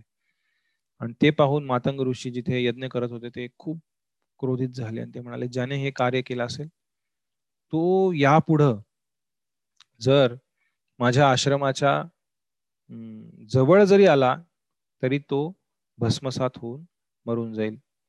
अशा प्रकारे मातंग ऋषींनी वालीला शाप दिला. आणि जर त्याचा एकही त्या व्यक्तीच्या वतीने जरी कुणी या ठिकाणी आलं तरी तोही व्यक्ती या ठिकाणी मृत्यूस प्राप्त होईल. अशा प्रकारे शाप मातंग ऋषीने दिला. त्यामुळं वाली हा शाप जाणत होता आणि अतिशय भयभीत होऊन वाली कधीही त्या पर्वता रांगावरती आला नाही त्रिशमुख पर्वतांची. म्हणजे जिथे मातंग ऋषी राहत होते. आजही मातंग ऋषींचा आश्रम आहे तिथे. या पर्वत रांगांवरती उंच डोंगराच्या वरती माथ्यावरती मातंग ऋषींचं मंदिर आहे. खूप सुंदर मंदिर आहे. तिथे जाऊन वरती चढून जावं लागतं. त्यामुळे वाली कधी तिथे आला नाही. आणि त्यामुळे सुग्रीवाला लपण्यासाठी संपूर्ण पृथ्वीवरती एकच जागा होती जिथे वाली येऊ शकत नव्हता. आणि सुग्रीव तिथे राहत होता. ही सर्व कहाणी सुग्रीवाने प्रभू रामचंद्रांना सांगितली आणि ते म्हणाला माझ्या नाकात दम गेलेला आहे वालीने. मला जग जीवन जगू देत नाहीये. आणि आता माझ्या पत्नीला हडप केले त्याने. रुमा वाली सुग्रीवाची पत्नी होती. वालीची पत्नी तारा होती. तर रुमालाही हडप केलेले आहे. रुमालाही बळजबरीने तो स्वतःची पत्नी म्हणून घोषित केलं आणि तिथे राहतोय. मी जिवंत असताना. अशा प्रकारे त्याची दुःखद कथा सुग्रीवाने प्रभू रामचंद्रांना सांगितली. प्रभू रामचंद्र म्हणाले मी तुझ्याशी मैत्री केलेली आहे. त्यामुळे तुला दुःख देणारा तुझ्यावरती अत्याचार करणारा वाली याचा मी वध करेन आणि तुला किष्किंद देशाचा राजा बनवेन. पण सुग्रीवाला विश्वास होत नव्हता प्रभू रामचंद्रावरती. सुग्रीव म्हणाला की तुम्ही खरंच करू शकाल? प्रभू रामचंद्र म्हणाले तुला शंका आहे? सुग्रीव हो नाही म्हणाला. सुग्रीव म्हणाला वाली खूप शक्तिशाली आहे. तुम्हाला माहिती आहे त्या दुंदुबी राक्षसाला त्याने मारून चार मील अंतरावरती फेकलं. प्रभू रामचंद्र म्हणाले कुठं आहे त्याचं शरीर? आणि सुग्रीव तिथे घेऊन गेला प्रभू रामचंद्रांना. हे भला मोठा सांगाडा त्या भयंकर मोठ्या राक्षसाचा तिथे पडला होता. आणि प्रभू राम चंद्र त्या सांगाड्याच्या जवळ गेले आणि त्यांच्या डाव्या पायाच्या अंगठ्याने प्रभू रामचंद्रांनी त्या जो सांगाडा होता त्याला लात मारली. लात नाही फक्त अंगठ्याने त्याला धक्का दिला. आणि तो सांगाडा उडून ऐंशी मील दूर जाऊन पडला. आणि प्रभू रामचंद्र स्मितहास्य करत सुग्रीवाकडे पाहू लागले. जणू काही झाली खात्री? पण सुग्रीव म्हणाला वालीने जेव्हा फेकला तेव्हा फक्त हाड नव्हती. मांस होत रक्त होत. हे सर्व गोष्टी होते. त्यामुळे त्याचं शरीर जड असणार. आता त्याचं शरीर हलकं झालंय. सुग्रीव म्हणू लागला असं. प्रभू रामचंद्र लक्ष्मण म्हणाले अजून काय खात्री पाहिजे? सुग्रीव म्हणाला वालीने एकदा धनुष्य बाण चालवून एका बाणाने सात वृक्षांचा छेद केला होता. प्रभू रामचंद्रांनी बाण काढला. त्यांच्या धनुष्याला लावला आणि सोडला. तो बाण सात भल्या मोठ्या वृक्षांच्या मधनं आरपार गेला आणि तिथनं पृथ्वीला प्रदक्षिणा करून तो नरकामध्ये गेला खाली पाताळामध्ये गेला आणि फिरून सर्व त्रिलोकांमध्ये एक तासानंतर सगळीकडे फिरून तो बाण परत येऊन प्रभू रामचंद्राच्या भात्यामध्ये जाऊन बसला. हे पाहून सुग्रीवचे डोळे असे दिपून गेले. तो म्हटलं हे काय ही? शक्ती अमानवी आहे. ही दिव्य शक्ती आहे. आणि तेव्हा सुग्रीव म्हणाला ठीक आहे मी काय करायचं? ते प्रभू रामचंद्रने सांगितलं जा जाऊन वालीला चॅलेंज कर. वालीला बोलाव की म्हणाव हिंमत असेल तर ये माझ्याशी युद्ध कर. सुग्रीव म्हणला हे नो माझ्याकडनं नाही शक्य खूप मार खाल्लाय मी आधी. मार खाऊन खाऊन खाऊन हाडा खिळखिळ झालेली दादा माझी. हे माझ्याकडनं शक्य नाही हे अवघड आहे. प्रभू रामचंद्र म्हणले माझ्यावर विश्वास ठेव. मी तुझ्याशी मैत्रीचा हात मिळवणी केलेली आहे. मी कधी तुला दुःख पोचू देणार नाही. आणि असं म्हटल्यानंतर सुग्रीव हिम्मत करून ऋष्यमुख पर्वत सोडून वालीच्या राजमहालापाशी गेला जिथे वाली राहत होता. आणि बाहेरनं अतिशय भयभीत परिस्थितीमध्ये आ वाढून नो खूप मोठा खूप मोठा शौर्याचा आ आणून त्याला भीती वाटत होती. पाहत होता मागे आहे ना रामचंद्र आहेत ना लक्ष्मण आहेत ना. खूप मार खाल्ला होता त्याने सुगचा वालीचा. तिथे जाऊन म्हणाला कापऱ्या आवाजात पण मोठ्याने शौर्याचा आवडून वाली हिंमत असेल तर बाहेर ये. मी आलेलो तुझ्याशी लढायला. वालीने जेव्हा आवाज ऐकला तर म्हणला सुग्रीवाचा आवाज आहे. बाहेरून पाहिलं तर सुग्रीव. तेव्हा वालीची पत्नी तारा वालीला म्हणत होती की काहीतरी काहीतरी काहीतरी गडबड आहे. हा सुग्रीव अशी हिंमत कधीच करणार नाही. हा कधीच असा येणार नाही इथे. स्वतःहून ललकारण्यासाठी युद्धासाठी. त्यामुळे मला काहीतरी शंका वाटते तुम्ही नका जाऊ. तारा वालीला सांगत होती पण वाली म्हणाला चल बाजूला हो. काय त्याची हिंमत? मी त्याला आत्ता मारून टाकतो. खूप झालं आता इतके दिवस माझ्या हातनं पळाला. आता त्याला सोडणार नाही. परत ऋषीमुख पर्वतावर जाऊ शकणार नाही. वाली खूप क्रोधाने बाहेर आला. आणि सुग्रीव आणि वाली यांचं खूप भयानक असं युद्ध चालू झालं. सुग्रीव पूर्ण शक्तीने मारायचा प्रयत्न करतोय पण वाली समोर सुग्रीवाची शक्ती काही नाही. खूप मार खाल्ला सुग्रीवाने. आणि सुग्रीव वाट पाहतोय कधी एकदा प्रभू रामचंद्र बाण मारतील आणि वालीला मारतील. खूप वाट पाहिली खूप वाट पाहिली खूप वाट पाहिली. शेवटी मार खाऊन खाऊन खाऊन बाण येत नाही म्हटल्यावर तू सुग्रीव तिथनं धूम ठोकून कसा बसा वालीच्या तावडीतनं सुटून पळाला. पळाला तो थेट ऋष्यमुख पर्वतावरती. आणि वाली तिथे जाऊ शकत नव्हता. वाली म्हणाला नाटक करतो. परत आला म्हणून वाली परत गेला आतमध्ये. आणि इकडे प्रभू रामचंद्र आले सुग्रीवाकडे आणि म्हणाले माफ कर. सुग्रीव म्हणाले हे काय? असं असतं का? म्हटले मला जा म्हणून तिथे केलं आणि मी मरता मरता वाचलो. प्रभू रामचंद्र म्हणाले मी काय करू? तू आणि वाली एकमेकांसारखेच दिसता. मी जर बाण सोडला असता आणि चुकून मी तुला वाली समजलो असतो आणि तुला जर बाण मारला असता तर अर्थाचा अनर्थ झाला असता. किती महाभयानक संकट ओढवलं असतं. आणि सुग्रीव विचार करत होता हा बरोबर आहे. आम्ही दोघं सेम दिसतो.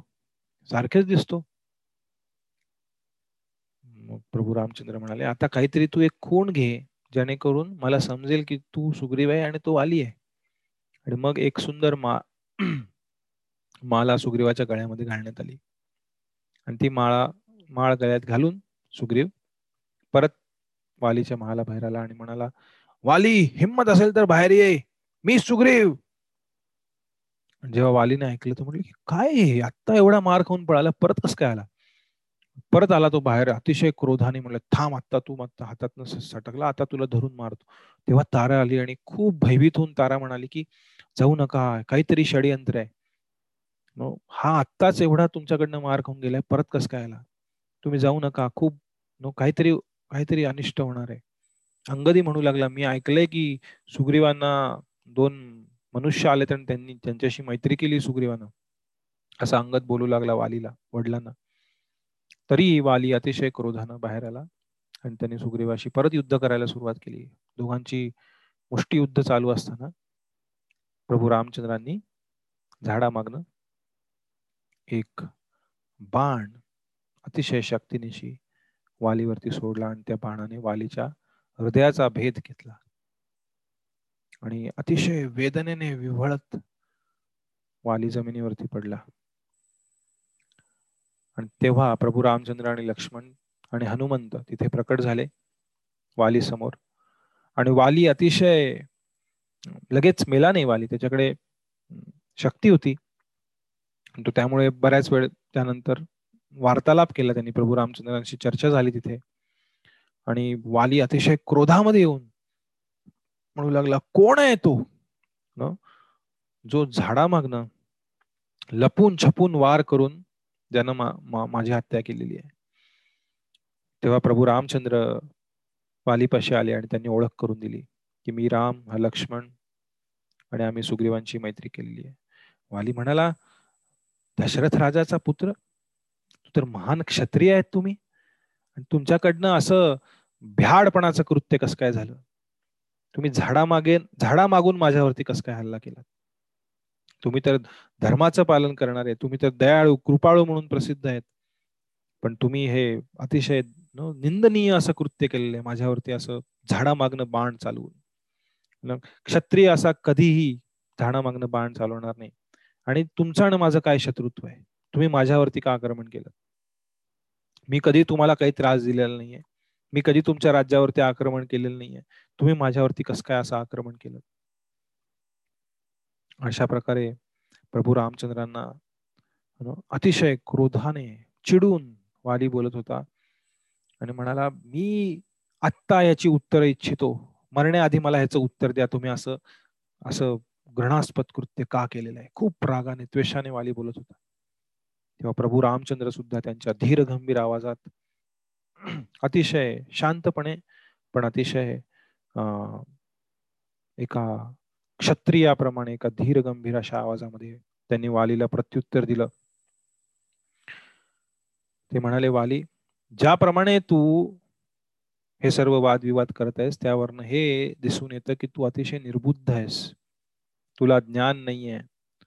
तू तुझ्या शक्तीमुळे मदांध झालेला आहेस तुला गर्व झालेला आहे? सर्वप्रथम वानर किंवा जे मरकट आहेत ते निसर्गतःच खूप खोडकर असतात. आणि त्यात तुला एवढी शक्ती प्राप्त झाल्यामुळे तुझं मन हे पूर्णपणे विचलित झालेलं आहे आणि तुला तुझ्या शक्तीचा खूप गर्व चढलेला आहे. संपूर्ण पृथ्वी ही इक्ष्वाकू राजांद्वारे त्याच्यावरती राज्य केलं जातं. राजा दशरथ हे संपूर्ण पृथ्वीवर राज्य करत होते. मी त्या राज्यातनं आलेलो आहे. जसं त्यानंतर हस्तिनापूर हे संपूर्ण पृथ्वीचं एक सम्राटाचं राज्य होतं. त्याचप्रमाणे त्यावेळेस इक्ष्वाकू राज्यातनं म्हणजे अयोध्येतनं संपूर्ण जसं अश्वमेध यज्ञ केला. अश्वमेध यज्ञ तोच राजा करू शकतो जो संपूर्ण पृथ्वीवरती राज्य करतोय. पृथ्वीवरती राज्य करतोय याचा अर्थ इतर राजे अस्तित्वात नाही असं नाहीये. इतर राज्यही अस्तित्वात आहेत पण ते त्याचे मांडलिक या रूपाने कार्य करतात. जसं जेव्हा मुघल सुद्धा राज्य करत होते त्यांची सल्तनत ती दिल्लीमध्ये होती. पण त्याच सोबत इतर अनेक ठिकाणी छोटे छोटे छोटे छोटे राज्य होते पण ते त्यांचे मांडलिक म्हणून कार्य करत होते. त्याचप्रमाणे प्रभू रामचंद्र म्हणाले की इक्ष्वाकू कुळ हे संपूर्ण पृथ्वीवरती राज्य करत आहे. आणि इक्ष्वाकू राजांना संपूर्ण पृथ्वीवरती अधिकार आहे. मी जरी वनवासात असलो तरी मी वानप्रस्थ नाही आहे मी क्षत्रिय आहे. त्यामुळे मी ह्या राज्याचं प्रतिनिधित्व करतोय इक्ष्वाकू राज्याचं. त्यामुळे संपूर्ण पृथ्वीवर जिथं कुठं अन्याय घडतोय जिथं कुठं अत्याचार घडतोय एखाद्या व्यक्तीवरती तिथं न्याय घडवून देणं हे माझं कर्तव्य एक इक्ष्वाकू राज्याचा प्रतिनिधी याद्वारे. त्यामुळे माझ्या कार्यांचा जाब विचारण्यापेक्षा तुझ्या कार्यांचा जाब स्वतःला विचार. ज्या प्रकारे तू सुग्रीवावर अत्याचार केलास त्याच्या पत्नीला हिरावून घेतलेस त्याला जीवे मारण्याचा आतुनात प्रयत्न केला इतक्या वेळा अशा पापमय कृत्यांनी तुझ्या कामवासनेने आणि तुझ्या लोभाने आणि गर्वाने तू अंधळा झालेला होतास. आणि सुग्रीवाच्या पत्नीला रुमाला तू बलोत्पादितपणे स्वतःची राणी म्हणून घोषित केलं. आणि स्वतःची पत्नी म्हणून तिला तू अत्याचार केलास तिच्यावरती. त्यामुळे अशा प्रकारे बंधू जिवंत असताना बंधूच्या पत्नीवरती जरी तुमच्या वानर कुळामध्ये हे नियम असले की जर बंधूचा मृत्यू झाला तर स्वतःच्या भावाच्या पत्नीचा पत्नी म्हणून स्वीकार केला जावा. पण तुझा भाऊ जिवंत असताना तू अशा प्रकारे अत्याचार करून त्याच्या पत्नीवरती तू खूप पापी असं कार्य केलेलंस त्यामुळे या सर्व अत्याचाराचे फळ म्हणून तुला ही शिक्षा प्राप्त झालेली आहे. असं म्हटल्यानंतर या सर्व गोष्टी आठवून दिल्यानंतर वाली खूप शर्मिंदा झाला खूप लज्जित झाला. आणि तो अतिशय नम्रपणे त्याचा सर्व गर्व सोडून प्रभू रामचंद्रांच्या बाणाने त्याचं हृदय शुद्ध झालं त्या ठिकाणी. आणि त्याचा प्रभू रामचंद्रांच्या बोलण्यातनं सुद्धा त्याचा सर्व गर्व हरण झालं. आणि त्या ठिकाणी वाली अतिशय लज्जित होऊन प्रभू रामचंद्रांची माफी मागू लागला सुग्रीवाची माफी मागू लागला.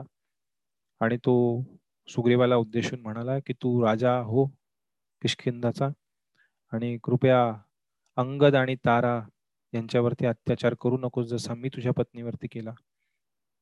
ताराला तू स्वतःची पत्नी म्हणून स्वीकार कर आणि अंगदाला तुझ्या पुत्राप्रमाणे वागणूक दे. अशा प्रकारे वालीने सुग्रीवाला विनंती केली. आणि अतिशय नम्र भावाने अतिशय दुःखित मनाने डोळ्यातनं अश्रुधारा वाहत त्याने सुग्रीवाची माफी मागितली. आणि अंगदालाही वालीने तिथे उपदेश केला की ज्याप्रमाणे तू माझ्यावर प्रेम करत होतास माझी सेवा करत होतास पित्याच्या रूपात त्याचप्रमाणे सुग्रीवाच्या सेवेमध्ये तू आयुष्यभर राहा. आणि पूर्णपणे सुग्रीवाच्या आज्ञेमध्ये राहा आणि तो जसं सांगेल त्याप्रमाणे सेवेमध्ये राहा. आणि त्यानंतर वालीनं तिथे प्राणत्याग केला. आणि त्यानंतर वालीचे अंतिम संस्कार सुग्रीवाने केले. आणि प्रभू रामचंद्रांनी हनुमंतांना आज्ञा दिली की सुग्रीवाचा आपण किशकिंदाच्या राजा म्हणून राज्याभिषेक करणार तेव्हा लक्ष्मण आणि हनुमान यांनी सुग्रीवाचा अभिषेक केला. आजही ती जागा आहे हम्पी या ठिकाणी. जिथे कोदंड राम मंदिर आहे नदीच्या किनारी तुंगभद्रा नदीच्या किनाऱ्यावर. तिथे ती जागा आहे जिथे सुग्रीवाचा राज्याभिषेक करण्यात आला लक्ष्मण आणि हनुमंतांद्वारे. प्रभू रामचंद्र साक्षात तिथे होते. आणि सुग्रीवाचा किशकिंदा क्षेत्राचा राजा म्हणून जयघोष झाला. आणि चातुर्मास्याला सुरुवात झाली. वर्षा ऋतू आला आणि पाऊस कोसळू लागला. खूप मोठ्या प्रमाणावरती. आणि पूर्वीच्या काळी जेव्हा चातुर्मास्याचे जे महिने असायचे चार त्या वेळेस जे काही वनवासी असायचे ऋषी असायचे किंवा इतरही लोक ह्या काळामध्ये प्रवास करणं टाळायचे. एक एक समाज संस्कृती होती. त्यामुळे चातुर्मास्यामध्ये अनेकदा आपण पाहाल जे संन्यासी आहेत जे प्रवास करणारे सुद्धा लोक आहेत ते पूर्वीच्या काळी एकाच ठिकाणी राहायचे आणि ते चार महिने पूर्णपणे भगवत भक्तीसाठी पूर्णपणे द्यायचे. जेणेकरून इतर सर्व कार जे काही कार्य आहेत त्यातनं बाहेर पडून जेवढं शक्य आहे तेवढं जास्तीत जास्त आध्यात्मिक प्रगतीसाठी दिले जायचे. कारण नैसर्गिक दृष्ट्याही प्रवास करणं अवघड आहे. पाऊस पडतो नद्यांना पूर येतात. बऱ्याच वेळा दलदल वगैरे निर्माण होतात. त्यामुळे एकंदरच या अवघड परिस्थितीमध्ये आध्यात्मिक उन्नतीसाठी सुद्धा आणि नैसर्गिक परिस्थितीनुसार सुद्धा अशा प्रकारे चातुर्मास्यामध्ये जास्त हालचाल जास्त प्रवास केला नाही जायचा. पाऊस सुरू झाल्यामुळे वर्षा सुरू झाल्यामुळं प्रभू रामचंद्र यांनी किशकिंदा क्षेत्रामध्येच त्यांचं चातुर्मास्याचा वेळ घालवण्याचं ठरवलं. आणि सुग्रीवानं प्रभू रामचंद्रांना हमी दिली की आता पाऊस सुरू झालेला आहे. चार महिने खूप मोठ्या प्रमाणावरती वर्षा होईल. त्यामुळे आता या पावसाळ्यामध्ये शोध घेणं खूप अवघड आहे. त्यामुळे जसा पावसाळा संपेल तसा आपण सीतामातेच्या शोधाला सुरुवात करू. आणि चार महिने प्रभू रामचंद्र माता सीतांच्या विराहामध्ये किशकिंदा क्षेत्रामध्येच एक पर्वतावरती एका मंदिर आहे माल्यवंत राम मंदिर. खूप सुंदर मंदिर आहे. ते जरी कर्नाटकात किशकिंदा क्षेत्र असलं तरी उत्तरेतील एका मठाद्वारे आजही त्याचे मोठं मंदिर आहे. खूप अनेक शेकडो वर्षांपूर्वी बांधलं गेलेलं आहे. हे स्थान तसं बऱ्याच वर्षांपूर्वीच आहे पण मंदिरं बऱ्याच वेळा जीर्णोद्धार होत राहतो. नवीन मंदिरं बांधली जातात. सध्याचं जे मंदिर आहे ते अनेक शेकडो वर्षांपूर्वीच आहे. पूर्ण पाषाणामध्ये खूप सुंदर मंदिर आहे. आणि उत्तर उत्तर भारतातील एका मठाद्वारे तिथं आजही पूजा अर्चा खूप सुंदर होते. खूप सुंदर प्रसाद मिळतो तिथे. आम्ही बऱ्याच वेळा तिथे जेव्हा गेलो यात्रेमध्ये तिथे. आणि तिथले पुजारी खास करून खूप प्रेमळ आहेत जे सध्या तिथे सेवा करतायत. जेव्हा तुम्ही जाल आम्ही जेव्हा जातो यात्रा घेऊन वगैरे ते आत घेऊन जातात मंदिरामध्ये. आणि पूर्ण गाभाऱ्यात आत नेऊन भगवंतांचे जे विग्रह आहेत तिथे प्रभू रामचंद्रांचे. प्रभू रामचंद्रांचे अशा प्रकारे एक माळ हातात घेऊन हृदयाशी ती माळ धरून माळेवरती जप करणारे प्रभू श्री रामचंद्र आहेत. म्हणून त्यांना माल्यवंत राम म्हणतात. माता सीतेच्या विरहामध्ये सीतेच्या नावाचा जप प्रभू रामचंद्र तिथे करत आहेत. चार महिने बसून चातुर्मास्याचे.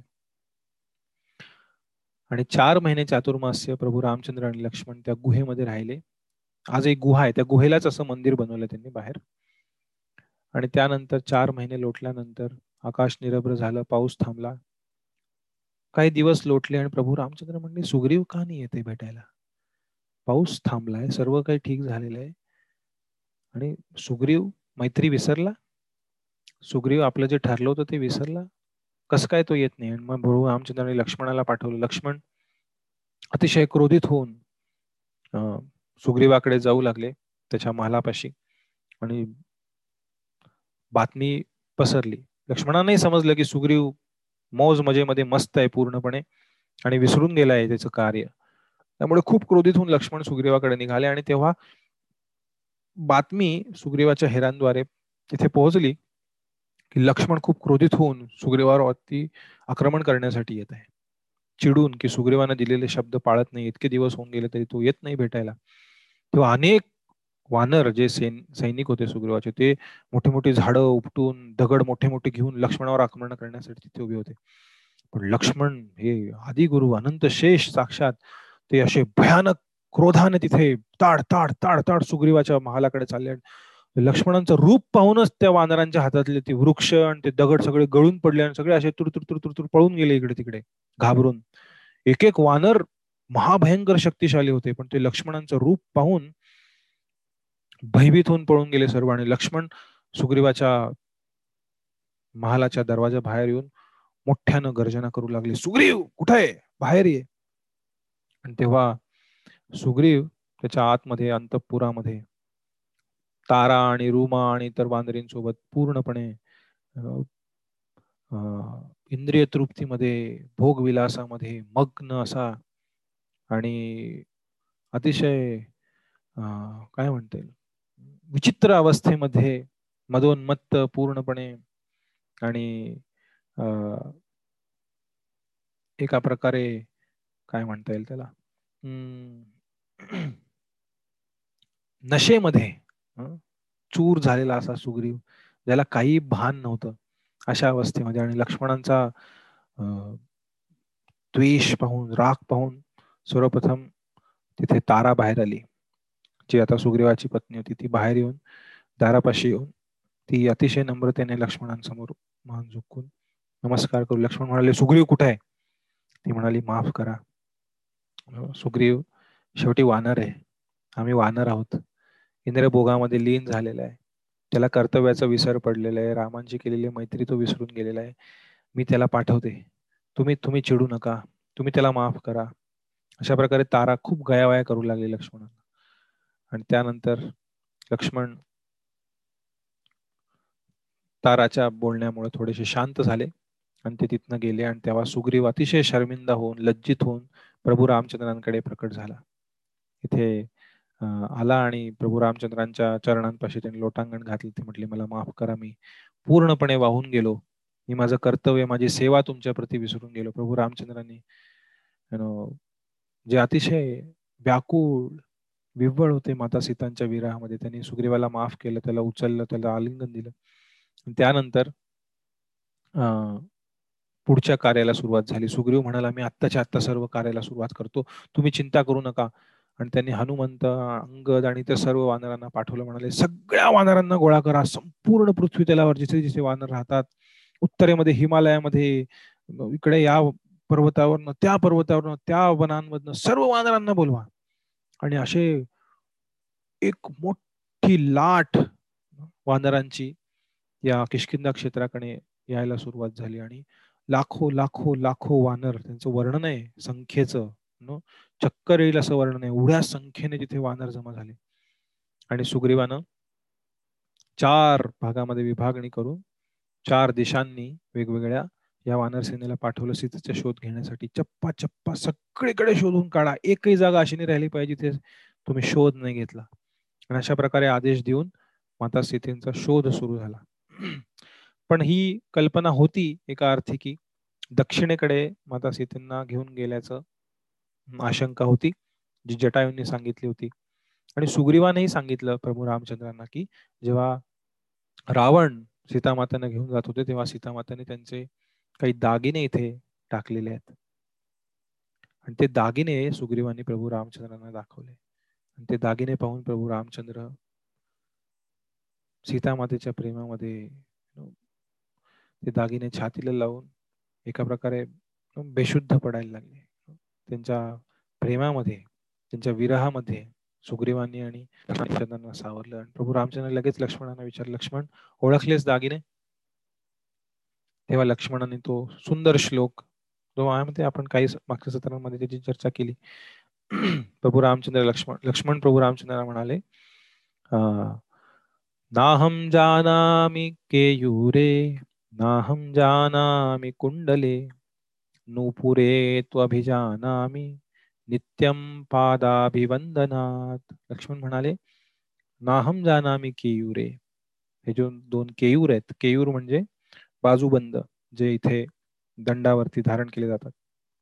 नाहम जानामी केयुरे मी केयुरांना ओळखत नाही. नाहम जानामी कुंडले जी कर्ण कुंडले आहेत त्यांनाही मी ओळखत नाही. नोपुरम तू अभिजाना नोपुरे तू अभिजाना मी पण हे जो नोपूर आहेत जे चरणामध्ये माता सीता परिधान करायचे त्यांना मी ओळखतो. नित्यम पादाभिवंदनात कारण मी माता सीतांचे फक्त चरणाचं दर्शन केलेलं आहे. आतापर्यंत मी कधीही त्यांच्या चरणांच्या वर माझी नजर उचललेली नाहीये. अशा प्रकारे लक्ष्मण पूर्णपणे प्रभू रामचंद्रांच्या आणि माता सीतेच्या सेवेमध्ये चौदा वर्ष न झोपता कुठल्याही सुखसुविधांशिवाय लक्ष्मणाला वनवासात पाठवण्यात आलं नव्हतं. माता सीतेला वनवासात पाठवण्यात आलं नव्हतं पण प्रभू रामचंद्रांच्या सेवेसाठी हे वनवासात आले होते. त्यानंतर प्रभू रामचंद्रांनी दक्षिणेकडे जाणारी जी जो ग्रुप होता ज्यामध्ये अंगद जांबवान हनुमान नल नील आदी वानर होते. तेव्हा प्रभू रामचंद्र हनुमंतांकडे येऊन म्हणाले की माझी खात्री आहे की तू सीतेला शोधून काढशील. आणि प्रभू रामचंद्रांनी त्यांच्या बोटांमधील अंगठी काढून हनुमंतांकडे दिली आणि म्हणाली जेव्हा सीतेला भेटशील तेव्हा ही अंगठी तिला दाखव. त्यामुळे तिची खात्री पटेल की तू खरंच प्रभू रामचंद्रांचा दूत आहेस.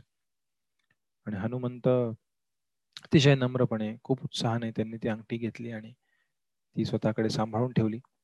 आणि ही दक्षिणेची जी टीम होती ते सर्वजण दक्षिणेत येत येत येत येत येत येत रामेश्वरम पाशी येऊन पोहोचले समुद्राच्या किनारी. आता इथून पुढे कसं जाणार कुठे जाणार? असा विचार करत असताना तिथे एक खूप मोठा पक्षी गिधाड तिथे प्रकट झाला आणि त्यांच्यापाशी एका वनामधनं तो चालत चालत आला. उडत नव्हता तो चालत आला. उड्या मारत. आणि त्याला पाहून सर्वजण भयभीत झाले. ते म्हणाले घाबरू नका. मी संपाती. मी जटायूचा मोठा भाऊ. आणि हजारो वर्ष मी या ठिकाणी राहतोय. आणि वाट पाहतोय की कधी तुम्ही सर्वजण याल? कारण मला माहिती होतं की तुम्ही सर्वजण याल माता सीतेच्या शोधासाठी. एकदा जटायू आणि मी हवेमध्ये उंच उंच भराव्या घेत होतो आणि उंच जात जात जात जटायू खूप उत्साहामध्ये वरती गेला आणि सूर्यदेवांच्या प्रखर उष्णतेने जटायूचे पंख जळू लागले तेव्हा जटायूला वाचवण्यासाठी मी माझ्या पंखांनी त्याला वाचवण्याचा प्रयत्न केला. पण त्या सर्व घटनेमध्ये माझे पंख जळून गेले आणि जटायू वाचला आणि मी खाली येऊन पडलो. त्यावेळी मला असं वरदान मिळालेलं की जेव्हा प्रभू रामचंद्रांच्या सेवेमध्ये काही वानरसेना इथे प्रकट होईल. त्या वानरसेनेला जेव्हा तू मार्गदर्शन करशील संपाती तेव्हा तुझे पंख परत येतील आणि संपातीने सर्वांना सांगितलं की इथून समुद्राच्या पलीकडे शंभर योजनांवर श्रीलंका नावाचा एक मोठं बेट आहे.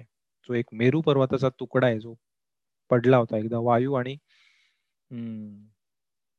शेषनाग यांच्यामध्ये कॉम्पिटिशन चालू होती. कथा येते पुराणामध्ये. तेव्हा तो मेरू पर्वताचा एक तुकडा तिथे पडला तिथे कुबेराने त्यांचं राज्य बनवलं. अतिशय वैभवशाली आणि मग रावणाने त्याचं हरण केलं. आणि ही लंका इथून शंभर योजनांवर आहे. जवळपास आठशे मैलांवर. आणि तिथे रावण सीतेला घेऊन गेलेला आहे. आणि जेव्हा अशी माहिती दिली तेव्हा संपातींचे पंख परत आले. आणि संपाती उडून एका उंच वृक्षावर जाऊन बसले. म्हणाले इथून मी पाहू शकतो. लंकेमध्ये सीतेचं हरण करून तिला तिथे ठेवलेलं आहे. तेव्हा सर्व वानर विचार करू लागले की आता कोण जाणार पलीकडे? सीतेला सीतेचा शोध घेण्यासाठी. तेव्हा सर्वजण चर्चा करू लागले की माझी एवढी शक्ती आहे मी एवढी उडी मारू शकतो मी एवढं उडी मारू शकतो मी वीस योजन मारू शकतो मी चाळीस मी पन्नास मी साठ जांबवान म्हणाले मी खूप वृद्ध झालेलो आहे. पण मी शंभर योजन उडी मारू शकतो पण परत नाही येऊ शकणार.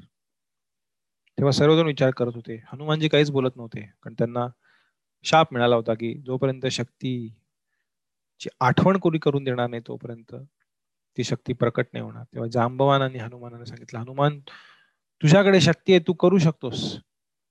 वायुपुत्र आहेस तू सहज उडी मारून जाऊ शकतोस लंकेमध्ये.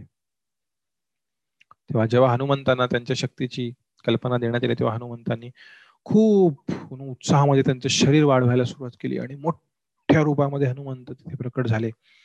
त्यांनी सर्व वानर सेनेतील सर्व वरिष्ठांचा आशीर्वाद घेतला आणि हनुमंत तिथल्या एका उंच पर्वतावरती चढले. आणि त्यांनी खूप शक्तीनिशी त्यांच्या मोठ्या रूपामध्ये त्या पर्वतावरती वजन टाकून त्यांचं आता उडी मारण्यासाठी दोन पावलं मागे यावं लागतं. त्याप्रमाणे त्यांनी त्यांचं वजन पूर्णपणे पर्वतावर टाकलं आणि त्या पर्वतावर एवढं प्रेशर पडलं असं सांगण्यात आलं त्या पर्वतात वर्णन आहे वाल्मिकी रामायणात त्या पर्वतातनं सोनं चांदी आणि इतर धातू त्या त्या वजनामुळं वितळून त्या पर्वतातनं बाहेर पडत होते. आणि सर्व प्राणी साप पक्षी इतर सर्वजण घाबरून त्या पर्वतातनं उडून जात होते पलीकडे. आणि जेव्हा हनुमंतांनी अशा प्रकारे ताकदीनं एक उसळी घेतली जंप मारली एक उडी मारली जोरदार त्या पर्वतावरनं लंकेला जाण्यासाठी. जय श्रीराम! शिवडी मारली. तेव्हा वर्णन आहे त्याच्याने जे व्हॅक्युम तयार झालं त्यांच्या उडीमुळं जे काय म्हणतात व्हॅक्युमला जो कमी दाबाचा पट्टा. जो कमी दाबाचा पट्टा तयार झाला हनुमंतांच्या उडी मारण्यामुळं त्यामुळं त्या वृक्षा त्या पर्वतावरील जे वृक्ष वेली जे काही सर्व होते ते उपटून असे हनुमंतांच्या मागे उडाले आणि दूर जाऊन समुद्रामध्ये पडले एका ठिकाणी. अशा प्रकारे हनुमंतांनी अतिशय शक्तीनिशी उड्डाण केलं लंकेच्या दिशेने. भगवान भगवान श्रीरामचंद्रांच्या सेवेमध्ये आणि सीतामातेचा शोध घेण्यासाठी. आणि सर्व वानर हनुमंतांची ती उडी पाहून लंकेमध्ये जाण्यासाठी आवाक होऊन हनुमंतांच्या शक्तीकडे पाहत होते.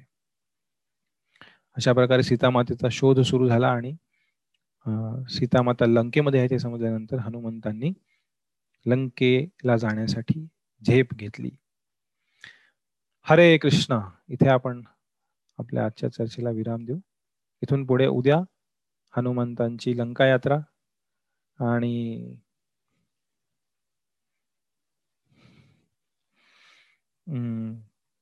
त्यानंतर रावणाचा वध आदी सर्व लीला आपण पुढच्या सत्रांमध्ये माझ्यामध्ये दोन सत्रांमध्ये आपलं रामायण पूर्ण होईल रविवार आणि सोमवार.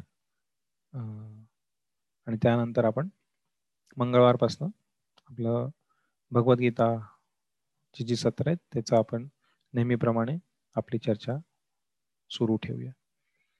सर्वजण कॅमेरा चालू करू शकता एक मिनिटासाठी?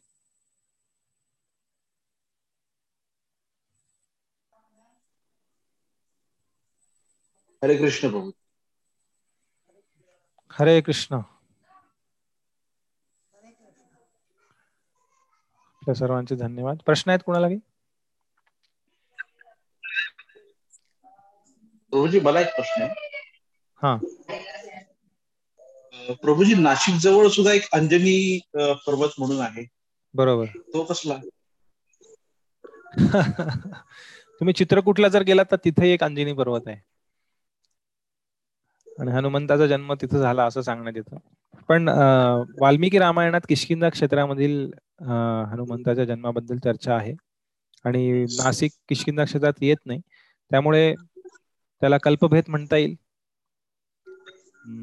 इतर कुठल्या युगांमध्ये कदाचित ती लीला झाली असावी. असं आचार्य याच्याबद्दल वर्णन करतात. जेव्हा अशी वर्णन येतात अनेक ठिकाणी आपल्याला अशी स्थळं पाहायला मिळतात तेव्हा आचार्यांनुसार जे भगवंतांचे महान भक्त आहेत त्यांच्या वर्णनानुसार याला कल्पभेद म्हटलं जातं की दुसऱ्या एखाद्या युगामध्ये त्या ठिकाणी लीला झाली असण्याची संभावना आहे. त्यामुळे ते स्थान अंजनी पर्वत नावाने ओळखलं जातं. तसं त्यांचं नाव अंजना आहे. शास्त्रांमध्ये सगळीकडे नाव अंजना येतं. अंजना सूत. काही ठिकाणी अंजनी म्हटलं जातं पण वाल्मिकी रामायणात अंजना असं नाव आहे. तिरुपतीच्याही तिथं अंजनी पर्वत आहे. तिथं त्यांनी सांगितलंय की हनुमानाचा जन्म. तिरुपती. बरोबर. पेपरला आले. वर्तमानपत्रामध्ये आले परवा. बरोबर. वाल्मिकी रामायणामध्ये जे वर्णन आहे त्यानुसार आपण चर्चा केली. जे किशकिंदा क्षेत्रामधलं वर्णन आहे तिथे हनुमान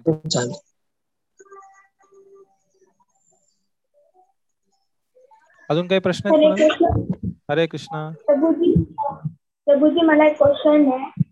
की तुम्ही म्हणाला की भगवान विष्णूला वीर्य आस्वादन करायचं होतं म्हणून तिने त्या चार कुमाराला ते श्राप मतलब दिला ना त्यांनी जय विजयला मग ते ते हिरणा कशपू आणि हिरणा हे हिरणाक्ष आणि रावण ते बनले.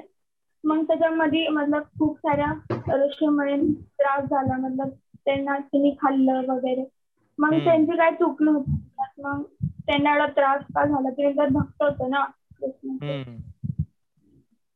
मग मतलब भगवान विष्णू जे वीर्यरस आस्वादन करायचं होतं पण दुसऱ्या लोकांना त्रास झाला त्यांचा मतलब थोडं. मला नाही कळलं. तर जरी रावण कुंभकर्ण हिरण्य कशिपू हिरण्याक्ष हे जरी प्रकट झाले असते असले जे जय विजय होते तरी आपण जर समजून घेतलं तर फक्त रावण आणि कुंभकर्ण दुष्ट नव्हते. इतर अनेक दैत्य होते अनेक दानव होते. कृष्णलीलेमध्ये सुद्धा आपण पाहतो असं नाही की शिशुपाल आणि दंत वगैरे होते कंसही होता जरासंधही होता. ते काही भगवंतांच्या द्वारपाल नव्हते जय विजयांप्रमाणे. त्यामुळे असं नाही की जय विजय जे प्रकट झाले होते तेच फक्त दैत्य किंवा असुर होते. इतर अनेक दुष्ट जे अधर्माचं प्रसार करत होते. जसं भगवंत भगवद्गीते म्हणतात की परित्राणाय साधूना विनाशाय धर्म संस्थापनार्थ जेव्हा यदा यदा ही धर्मस्य ग्लानिर्भवती अभ्युत्थानम अधर्मस्य जेव्हा अधर्म वाढायला लागतो तेव्हा अशा प्रकारे अनेक दुष्ट लोक आहेत. जसं मारीच आहे खर दूषण आहेत बरोबर? शूर्पणखा आहे हे काही जय विजय नव्हते? जरी रावण आणि कुंभकर्ण हे जय विजयचे एक जन्म असले तरी हे सर्व बाकी दुष्ट होते आणि त्या दुष्टांचा संहार करण्यासाठी भगवंत प्रकट होतात. तर अशा प्रकारे ह्यांचे जरी तीन जन्म असले जय विजयांचे तरी इतर दुष्ट जे अधर्माचा प्रसार प्रचार करणारे हे सर्व दैत्य होतेच. त्यांचा विनाश करण्यासाठी भगवंत प्रकट होतात. पण खास करून जेव्हा भगवंत लढतात तेव्हा हिरण्यकशिपू हिरण्याक्ष रावण कुंभकर्ण यांचं दिव्य जो रस आहे वीर्य रस तो प्रकट होतो जो भगवंतांनी आस्वादन केला एका दृष्टीनं. पण त्या दृष्टीनं आपण जास्त नाही पाहिलं पाहिजे. आपण या दृष्टीनं पाहिलं पाहिजे की हे जे अधर्माच्या बाजूने असतील त्यांचा विनाश होईल या भौतिक जगतामध्ये सुद्धा भगवंतांद्वारे. आणि धर्माची पुनर्स्थापना होईल. आणि जरी आपण विचार केला यांना त्रास झाला यांना कष्ट झाले पण या भौतिक जगतातला त्रास शेवटी चांगला असो किंवा त्रास असो दोन्ही भौतिक जगतातलं अस्तित्व म्हणजे दुःखमय आहे. तसं पाहायला गेलं तर. चांगलं जरी झालं किंवा वाईट जरी झालं तरी सर्व क्षणभंगूर आहे नश्वर आहे दुःखमय आहे. आणि भगवंतांच्या उपस्थितीत हे सर्व ऋषीमुनी होते त्यांना भगवंतांचा संघ मिळाला अनेक जणांना. अशाद्वारे त्यांचा उद्धार झाला सर्वांचा. पण फक्त हे दोनच नसून किंवा हे सहा जणच नसून इतरही अनेक अगणित दैत्य होते जसं जरासंध होता. दरवेळी अनेक दैत्यांना गोळा करून आक्रमण करायचं मथुरेवरती.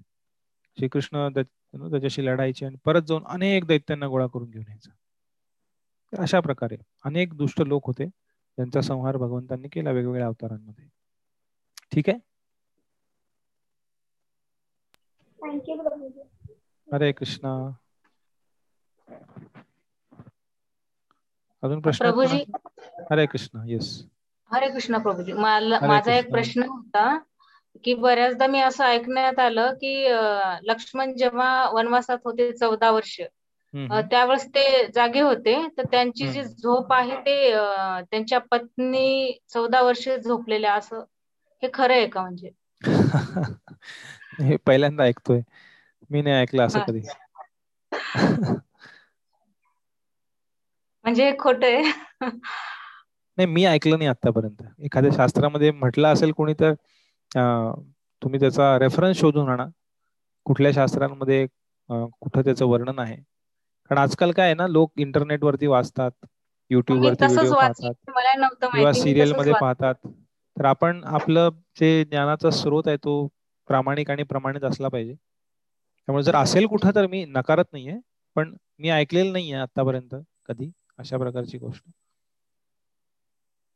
ठीक आहे थँक्यू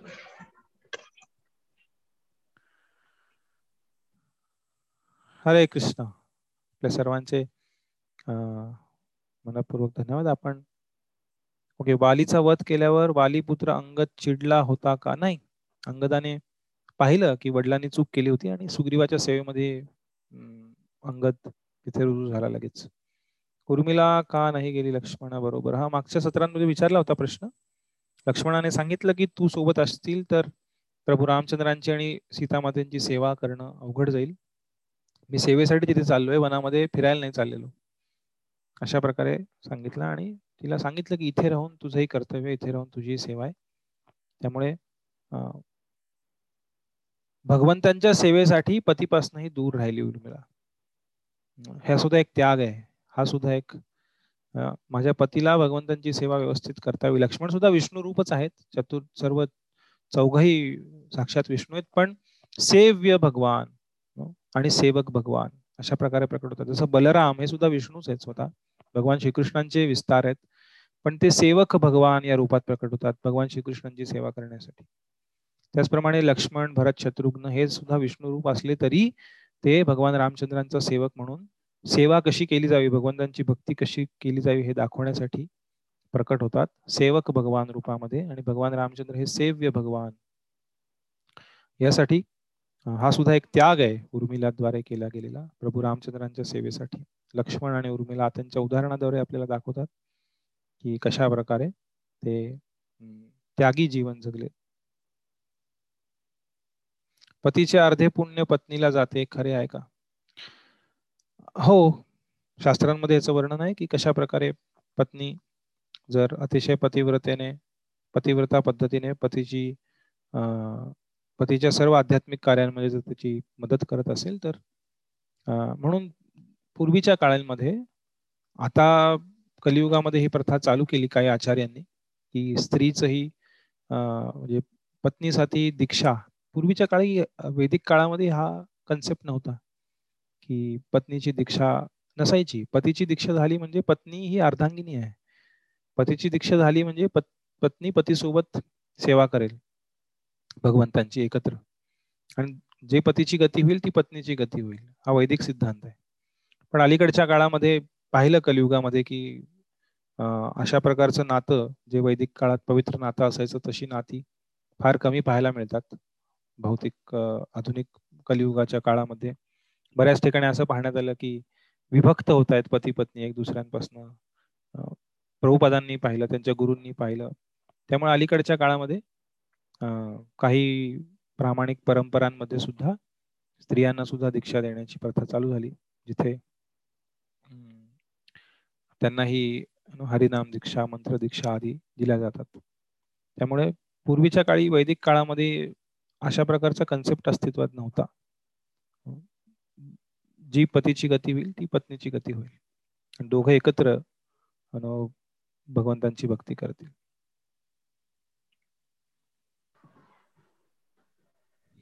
ठीक आहे. हरे कृष्ण.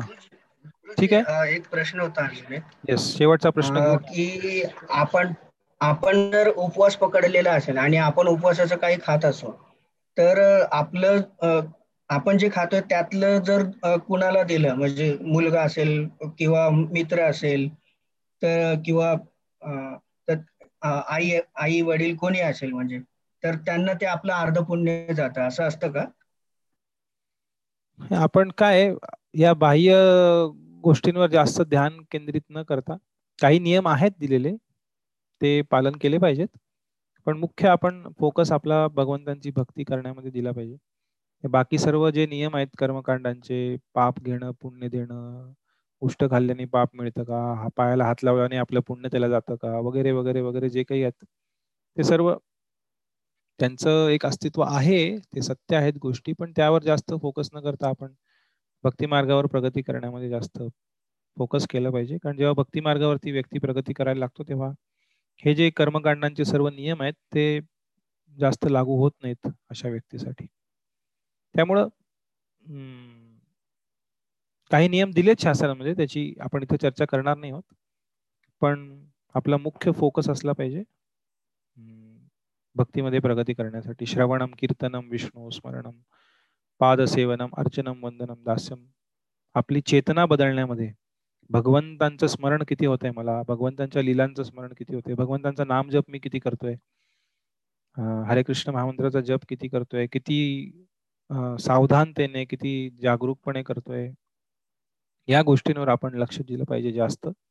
ना की जे छोटे छोटे काने कोपरे आहेत छोटे छोटे खाचा खळगा आहेत नियमांच्या त्या पालन करणं गरजेचं आहे एका दृष्टीनं पण ते दुय्यम आहेत गोष्टी.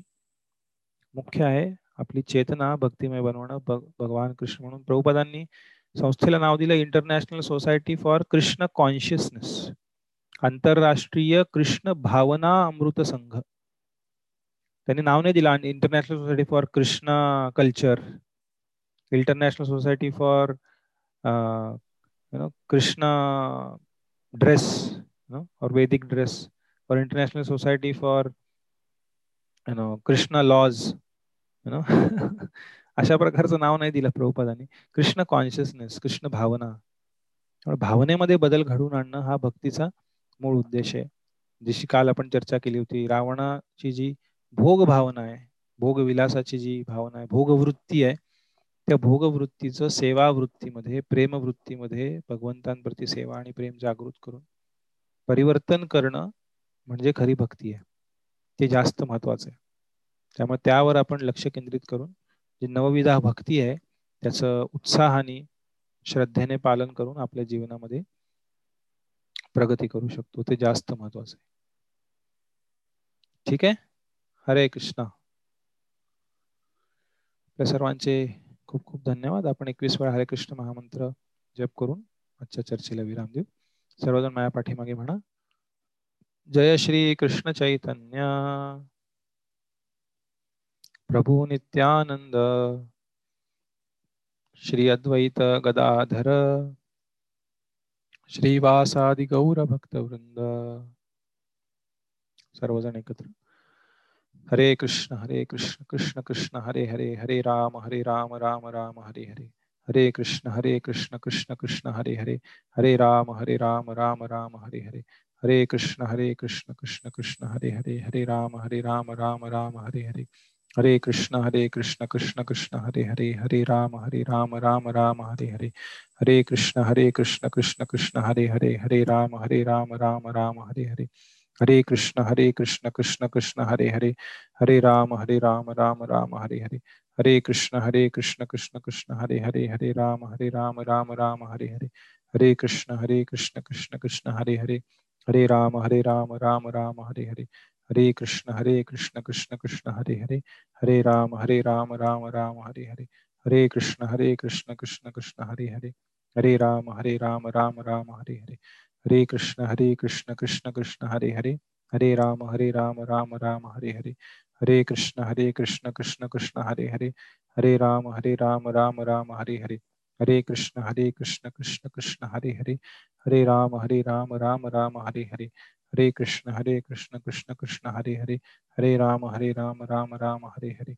हरे कृष्ण हरे कृष्ण कृष्ण कृष्ण हरे हरे हरे राम हरे राम राम राम हरे हरे हरे कृष्ण हरे कृष्ण कृष्ण कृष्ण हरे हरे हरे राम हरे राम राम राम हरे हरे हरे कृष्ण हरे कृष्ण कृष्ण कृष्ण हरे हरे हरे राम हरे राम राम राम हरे हरे हरे कृष्ण हरे कृष्ण कृष्ण कृष्ण हरे हरे हरे राम हरे राम राम राम हरे हरे हरे कृष्ण हरे कृष्ण कृष्ण कृष्ण हरे हरे हरे राम हरे राम राम राम हरे हरे हरे कृष्ण हरे कृष्ण कृष्ण कृष्ण हरे हरे हरे राम हरे राम राम राम हरे हरे हरे कृष्ण हरे कृष्ण कृष्ण कृष्ण हरे हरे हरे राम हरे राम राम राम हरे हरे।